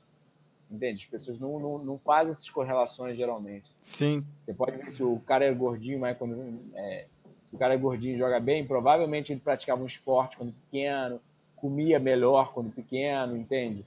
A coisa ali, talvez de um, dois anos mudou, mas ele, ele tem uma boa, ele teve, ele teve um, uma boa formação. Sim. É essa formação do esporte, a grande maioria que eu converso de jogadores profissionais ou ex-jogadores profissionais vieram do esporte, eu também vim do esporte convencional, vim do futebol, né? Então, minha vida era jogar bola dos 3, 4 anos até os 15 anos, eu, eu só queria ser jogador de futebol, jogava bola. É, é meio que. É um estilo, né, cara? Você vai. A gente tem um estilo que eu acho que é isso, do, de se melhorar a cada dia, puxar nossos limites a cada dia. Você falou que você. É o que você falou. Você falou que você fez um jejum, você mandou 24 dias, agora você quer fazer um de quanto? Eu quero fazer um de 40, porque eu sinto que ainda tem coisa para regenerar, entende? Então. Eu sinto que ainda tem coisa para regenerar, o corpo ainda indica isso. E, Como e... se ele conversasse com você, porque é, você fica tão puro fisiologicamente falando que o, o feedback do sistema nervoso é muito mais alto. Então, quando eu vivia de forma normal, podia fumar, beber, eu nem sentia, só caía doente, não sentia de onde estava vindo os problemas. Agora, qualquer coisinha que eu toque, se eu toco um, um pedaço de comida cozida, eu já me sinto péssimo, o corpo fala que não é isso, aquilo. É eu isso. comer pizza depois de virar crudívoro. Eu saí com uma garota, fiquei com Cara... envergonhado, né? na época eu não sabia o que eu estava fazendo e não tinha os dados científicos, não tinha uma vivência. Então eu fiquei envergonhado de falar para ela que eu tava, que eu era crudívoro. Aí a gente sentou numa pizzaria, ela quis comer, eu falei, pô, vou perder o encontro, né? Ela saí com ela de novo, então eu comi. Cara, a pizza foi ruim. Era uma pizza de quatro queijos, que era a coisa que eu mais gostava, numa pizzaria boa, Sim. assim, artesanal. A pizza foi ruim. Falei, caramba. É cara, um veneno, né? Você sente que é um veneno, cara. Você sente que é um. sente que é um veneno e é. não tinha mais o mesmo, a mesma atração ao meu paladar, a mesma atração ao é. meu cérebro que tinha antes. É, é bem isso. Hoje, tipo, o maior prazer que eu sinto é em tomar água, cara. Eu tomava, eu tava tomando muito refrigerante zero. Tomava Guaraná zero, Coca zero, tomava, achava assim, ah, tá de boa, é, é Guaraná, é Coca zero. Hoje eu olho e falo assim, cara, não, eu, eu, eu almoço, eu nem tomo nada no almoço. Mas aí depois eu chego, eu tomo minha água, não tem. E assim, natural. O cara fala assim: ah, tem água gelada, para mim nem precisa, cara. Eu tomo, tipo, água na temperatura ambiente, pode estar tá água a 28 graus, 27. Eu tomo a água na temperatura. Porque o gosto da água muda, cara. O gosto de tudo muda, a vida muda. E, e, e, e, e o mais interessante é isso: é você ter a, a convicção de que aquilo é um veneno. Porque hoje eu tenho mais medo de comer alguma coisa porque eu sei que aquilo vai me fazer passar mal do que por comer, porque eu, eu posso me dar o luxo. Eu sei que eu não vou engordar. Pô, eu tô correndo 10 km por dia. Eu poderia estar tá comendo uma pá de, um monte de coisa. Quem corre 10 km por dia todo dia pode tá, pode se dar o luxo de comer, mas eu olho pro negócio e falo assim, caramba, velho, se eu comer uma barra, se eu comer, sei lá, um pacote de bolacha ou um pacote de bis ou qualquer coisa, eu vou, me, eu vou passar mal. Se eu for no McDonald's, eu vou passar mal. Se eu comer uma fritura, eu vou passar mal. Então, para que que eu vou fazer isso?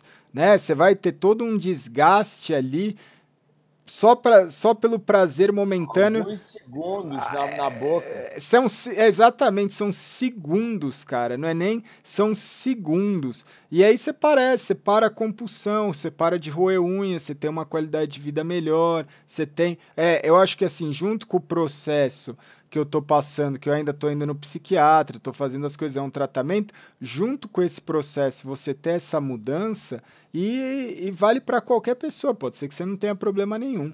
O grande lance que eu acho que aqui a grande lição é: se você é jovem, agora você, você tem informação. Se você não é tão jovem, agora você sabe que você ainda está na idade. 25 anos, 26, você falar que você tem até 30 anos, tudo depende. Às vezes, com 30 anos, você já se estabilizou, você já fez o seu dinheiro. Você pode chegar e falar assim: cara, eu vou tentar dois, três anos da minha vida virar um jogador profissional de algum jogo. Hoje são tantas modalidades, só que assim, se for para tentar, nem tenta. Agora, se virar e falar, eu vou atrás do meu sonho, eu vou conseguir, nada vai me parar, aí vai embora, negão. Porque o que você falou, só, só para arrematar, o que você falou do jejum que você quer fazer, eu tinha feito uma promessa que eu falei assim: no dia 31 de dezembro eu vou correr a São Silvestre. E aí eu achava que a São Silvestre era meia maratona. Eu nunca tinha ido atrás. E eu descobri que a São Silvestre era 15 quilômetros. Só que aí o Gordox tinha me convidado para ir para Santos. No dia 31 eu acordei, eu falei assim, cara, eu acordei era umas 9, 10 horas. Eu virei e falei assim, eu vou correr na praia, eu vou fazer minha São Silvestre, só que em vez de fazer na rua, eu vou fazer na areia. Que às vezes é até mais difícil. Tem gente que fala que é mais difícil, tem gente que fala que é mais fácil, sei lá. Aí eu mandei os 15 quilômetros e falei, caramba, 15 quilômetros, tô bem. Vambora! Quando eu fui ver, tinha dado 25, ou seja, eu corri meia maratona na praia no dia 31. No dia primeiro, eu estava correndo mais 15, 20 quilômetros. E aí a minha meta, o pessoal fala assim: qual que é a sua meta? Minha meta eu não sei, é correr um Ironman, é correr uma maratona. Eu coloquei que esse ano de 2018 eu quero correr uma maratona. Porque quem tem a cabeça de competidor e não é competidor, eu não quero ser melhor que ninguém. Eu não queria correr a São Silvestre para ser o número um, para bater recorde. Eu queria correr a São Silvestre para desafiar o meu limite. Eu correr na praia ou correr na Paulista, para mim tanto faz. Quando eu falo que eu quero correr a maratona, não precisa ser nenhuma prova de maratona. Eu posso, eu moro do lado da USP aqui. Eu posso ir na USP e correr os 42, 44 quilômetros de uma maratona num, numa, num dia e falar, cara, realizei o meu objetivo. É essa a questão, né? Você não precisa estar tá dentro é, é, é, a vida simples que você falou, né? Hoje você não precisa de fogão, você não precisa de panela, você não precisa cozinhar nada, você faz as suas receitas e você não faz isso pelos, né, não, por ninguém, você faz isso por você e você acaba mudando a vida dos outros, né? Um dia a gente tem de eu fazer, uma, eu fazer umas comidas aí, juntar a galera. Eu é, quero, eu, eu quero. Eu, eu, eu, cruzinho pra galera. Ó, eu tô, eu tô indo pra, eu tô indo pra São Paulo agora, dia 28. Nossa, então pronto, cara. A gente vai se encontrar. Porque o que eu quero, o que eu queria mais descobrir é isso. Porque Tipo, para mim o, o, cozinhar, eu não faço ideia como é que seja o cozinhar. E, e, quem quiser participar desses retiros, como é que funciona esses retiros, essas coisas, como é que funciona? Então, eu rodo eles aqui, eu, rodo eles, eu, eu palestro até internacionalmente, né? Aí tem a agenda do Saúde Frugal, que às vezes eu dou cursos, por exemplo, agora em fevereiro eu vou estar em Floripa dando curso, né? 24, 25 eu estou lá num, num sítio dando um curso durante o final de semana. Aí são palestras e aulas culinárias. Mas é, eu tenho três livros didáticos científicos, um só sobre nutrição vegana, um só sobre nutrição crudívora, um só sobre jejum. Aí três de receitas. Mas as receitas nos livros geralmente são um pouco mais simples, né? O que eu faço nos retiros e nos cursos são chamados do que eu chamei de culinária gourmet. Cru, de culinária, né? É, então eu faço tipo cupcake, torta, brigadeiro, tudo sem farinha, sem açúcar, só com alimento saindo da horta. Nossa Senhora. Aí o que, que acontece? Quando uma pessoa que é, é muito divertido, e assim, eu já fiz festa para cliente meu que não quis contar para ninguém que era tudo cru. 50 pessoas comeram sem perceber que não era, tipo, era, era trufa feita de fruta seca e castanha, torta feita, sabe, com, com, com tipo uma, um, um, um, doce de leite feito com mamão, abacate, tâmara. Nossa. As coisas assim, são muito e engana qualquer um, porque você já deve ter visto as fotos. Eu vi. Fica lindo, parece que tem açúcar, parece que tem gordura, sabe? É, é concentrado, assim, bem saboroso, sabe? Eu, eu, recebo às vezes aqui obesos que eles têm menor é, a sensibilidade. Por, por que, que você sente mais agora a comida e não sentia antes? Porque você reduziu o peso, você está mais saudável Sim. e os receptores de dopamina e a sensibilidade à dopamina no cérebro, ou seja, quimicamente falando, bioquimicamente falando, você está sentindo mais prazer, sim. Sim. está sendo secretado mais dopamina, está mais em equilíbrio, o, o cérebro está conseguindo acoplar aquela dopamina ao receptor.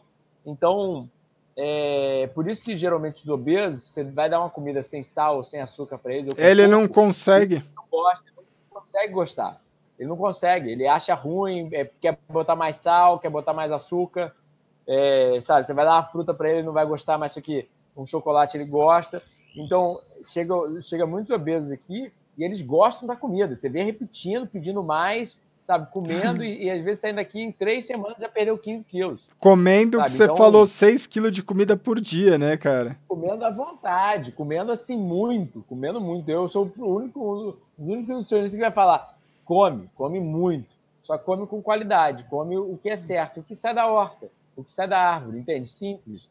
É, é, se preocupou com frutose, se preocupou com índice glicêmico, se preocupou com qualquer coisa, tem que pensar de forma holística. É, tem inúmeras questões nutricionais que não é só índice glicêmico, não é só frutose, sabe? Sim. Não é só caloria, é muito mais, é muito mais. Então é muito mais fácil a gente pensar como que seres humanos comeram, como que os animais comem, o que, que os dados científicos mostram. Porque aí o pessoal fala mal da frutose, mas só há evidência científica contra a frutose saindo do milho, que Sim. é o xarope High Fructose Corn Syrup, o HFCS, que adoçam tudo. Contra a fruta não existe evidência maléfica, existe só evidência benéfica, anti-obesogênica, né, que a gente chama. Então, é, putz, é, eu, eu, vou dar um toque quando eu, eu vou. Eu acho que eu vou passar eu vou... aí agora em fevereiro. É, maravilha. Você já viu alguém. Dá um toque que eu faço umas receitas com o maior prazer. Cara, eu, eu, eu olhei no aplicativo, teve uma semana, semana do final do ano. Eu bati 149 quilômetros em sete dias. Eu nunca tive uma cãibra, cara. Só, é só me alimentando desse jeito que você falou comendo, tipo, se eu precisar comer seis, sete bananas por dia, eu como maçã verde, morango, é, meu, de tudo, uva, de tudo. Eu nunca tive, cara. Correndo, tipo, mais de uma média de 20 km por dia. Como é que eu não vou. Como é que eu não tive cãibra? Como é que eu não morri? Como é que, tipo, antes, numa alimentação. Vai tentar fazer isso. Nego corre 2, 3 quilômetros, quebra, se quebra todo, não aguenta, para. Né? Não consegue nem correr para pegar o ônibus. Não o cara cor... já tava passando mal, de quase tendo um ataque cardíaco correndo só para parar o ônibus. Fato, eu também. Quando eu comecei isso, eu fiz meus primeiros jejuns, eu jogava tênis, duas horas de tênis, debaixo do sol do Rio de Janeiro, 40 R graus. Rindo. Os amigos passando mal, se machucando. Eu, 11 anos, eu não tenho machucado atlético, eu não preciso de recuperação. É. Porque no dia seguinte eu já estou recuperado, a musculatura já, já, já deu jeito, entende? É, é ridículo, assim, a, a melhoria no desempenho, é ridículo, é ridículo. E eu concordo plenamente, eu falo a mesma coisa que tu. Eu, não, eu, eu, eu, eu volto, às vezes, eu passava duas horas jogando tênis debaixo do sol, nem bebia água, entende? Chegava em casa com minha manga. É, exatamente. Eu tô, tô, no nível de hidratação muito melhor. Eles passavam, paravam de 15 15 minutos para beber água, é? machucavam, entende? Não aguentavam para parar. Aí você fala, pô, a gente aprende que fruta não sustenta, mas pera lá. Olha para um chimpanzé, o bicho levanta cinco vezes mais peso que um ser humano, vive numa floresta que você tem que ser muito sagaz para viver na floresta. Sim. Pô, predador o tempo inteiro, escalar árvore para você comer, você tem que escalar uma árvore de 30 metros, sabe? Sim. E, tipo, você fala, como assim? Será que, sabe? Vê as minhas fotos lá no Instagram. Eu, você fica, eu, eu como uma quantidade de proteína irrisória, entende? É muito menor do que as pessoas usuais. Sabe? E é a proteína que vem da fruta, praticamente do vegetal. E, pô, você levanta peso, você treina melhor do que você treinava antes com muita proteína. É, e, e, é, é brabo, é brabo. E, e, não dá para se confiar no. E você falou tudo, porque assim, quando eu corri, eu corro 10, 15, 20, quando eu corri os 25 quilômetros, aí o pessoal falou, mas como é que você bebia água? Eu falei, cara, eu não tenho vontade. Se eu vou correr 10, 15, 20 quilômetros, eu, o dia do futebol eu só parei para beber água quando acabou as duas horas de quadra. Eu não tenho vontade, meu corpo já está tão hidratado. Aqui em casa eu não tenho filtro, eu tomo água mineral. O galão de 10 litros de água mineral dura dois dias. Eu tomo 5 litros de água, 4 litros e meio, 5 litros de água por dia. Essa garrafa aqui tem um litro e meio. Eu encho ela no mínimo três vezes por dia. No mínimo. No mínimo. Você acha que eu preciso levar água para correr? Né? Você acha que eu. É, eu, eu... Já, está já tá no corpo. Ele, ele, ele faz melhor termorregulação, né? Então ele não precisa ficar. Porque no final das contas, o suor é literalmente ele regulando a temperatura interna, né? ele, ele se resfriando.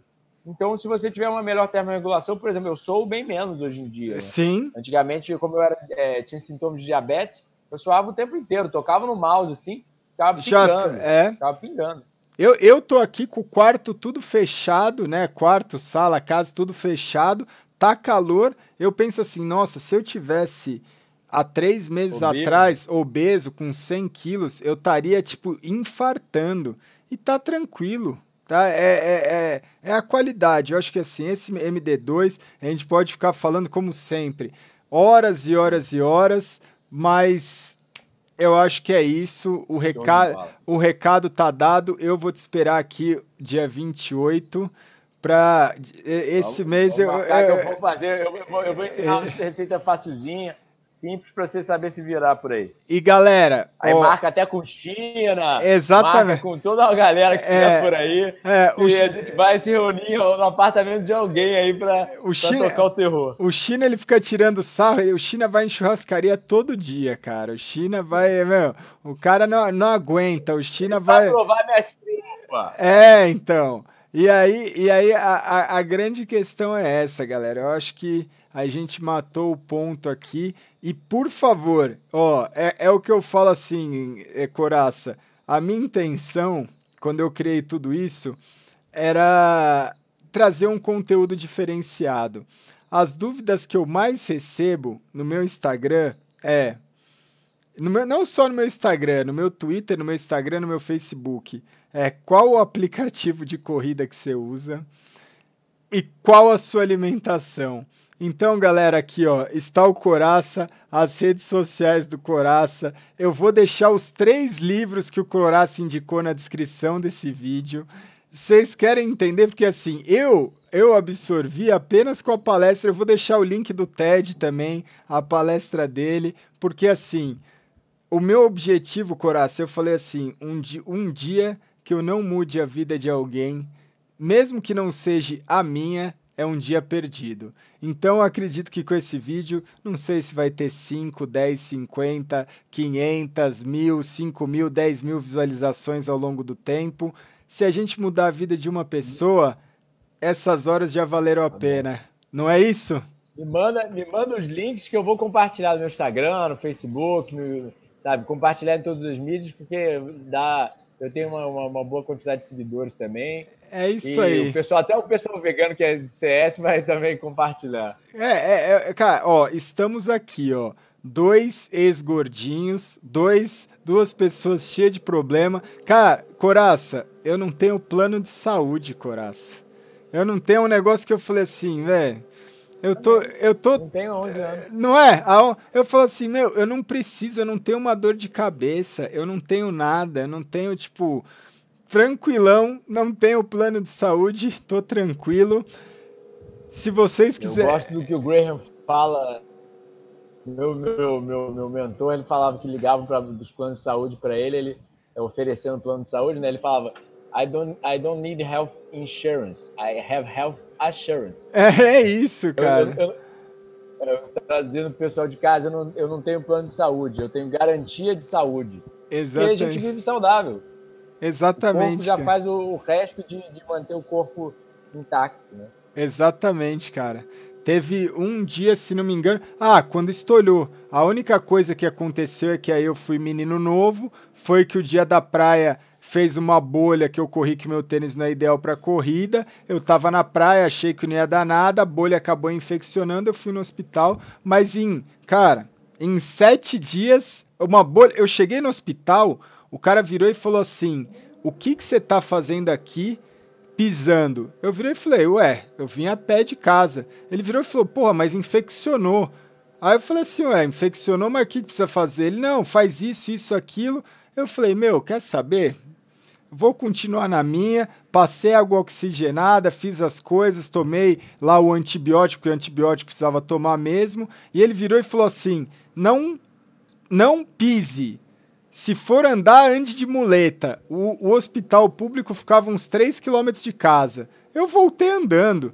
Sete dias depois, eu tava correndo 10 quilômetros. E eu falei pro cara, meu, ué, é o que você tá achando. Tipo, eu não vou perder o pé, tá tranquilo né? Tipo, a, a recuperação é o que o Coração falou, a regeneração, a recuperação, para quem acompanhou, sabe que é isso. Eu fiquei sete dias maluco, meu pé ainda não tá perfeito, mas hoje eu botei ele para funcionar e eu fiquei triste, chateado. que eu, ó, eu, eu, eu fiquei chateado hoje eu vou lançar esse vídeo hoje ainda, mas eu fiquei chateado hoje que eu fui correr na USP. A USP é difícil de correr, tem muita subida, tem muita descida. Eu peguei um caminho mais difícil e eu falei, eu vou fazer abaixo de uma hora.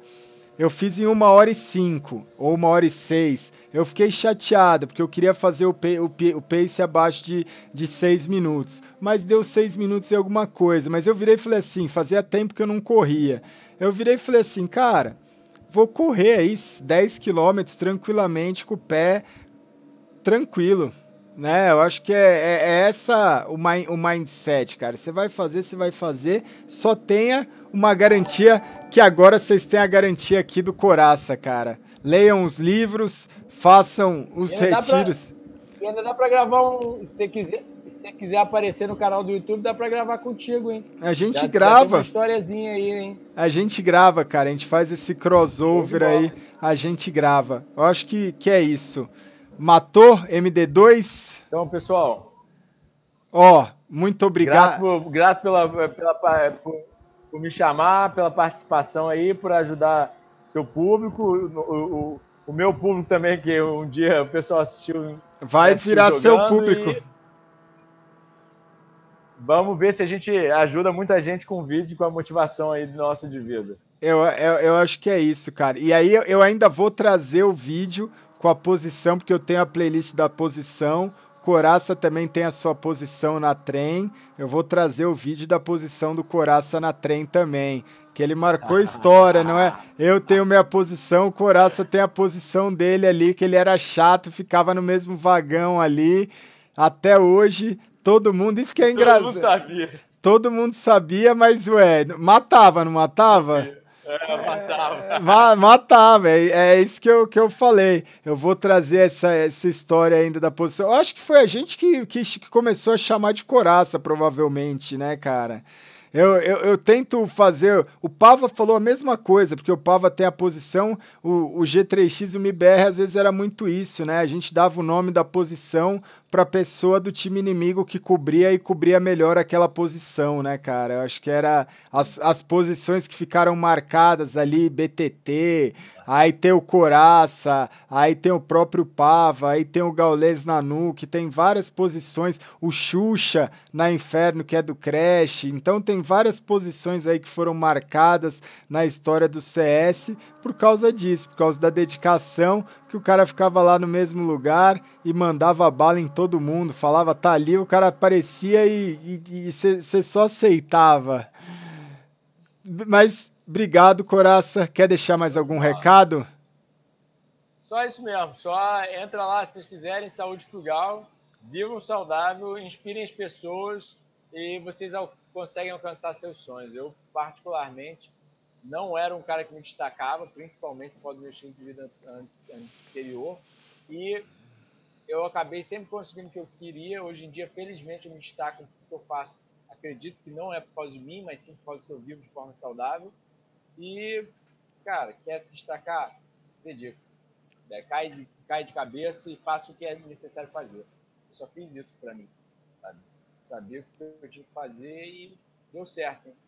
Olha que tem 11 anos que eu não fico doente, eu acabei sendo bem sucedido na minha área e exatamente o que eu visualizei há 11 anos atrás e moro fora da cidade grande, plantando meu alimento, sabe? Trabalho pela internet e é, leva essa mensagem para muita gente. Menos é mais, né, velho? Menos é mais, né? Menos é mais, menos é mais. Pô. Cara, dá pra ver assim, esse lance é, é isso aí. Tamo junto, obrigado Coraça, foi um prazer. Eu queria bater esse bate-papo, eu queria fazer esse bate-papo com você. Aproveitei a oportunidade de fazer no MD2. Galera que esperava um outro tipo de conteúdo, não vou pedir desculpa porque o que a gente passou é informação, informação de qualidade com um especialista aqui e agora tá na mão de vocês. É um MD2 diferenciado, com uma pessoa diferenciada. Espero que vocês tenham gostado e até o próximo MD2. Tamo junto. Grande abraço. Até a próxima.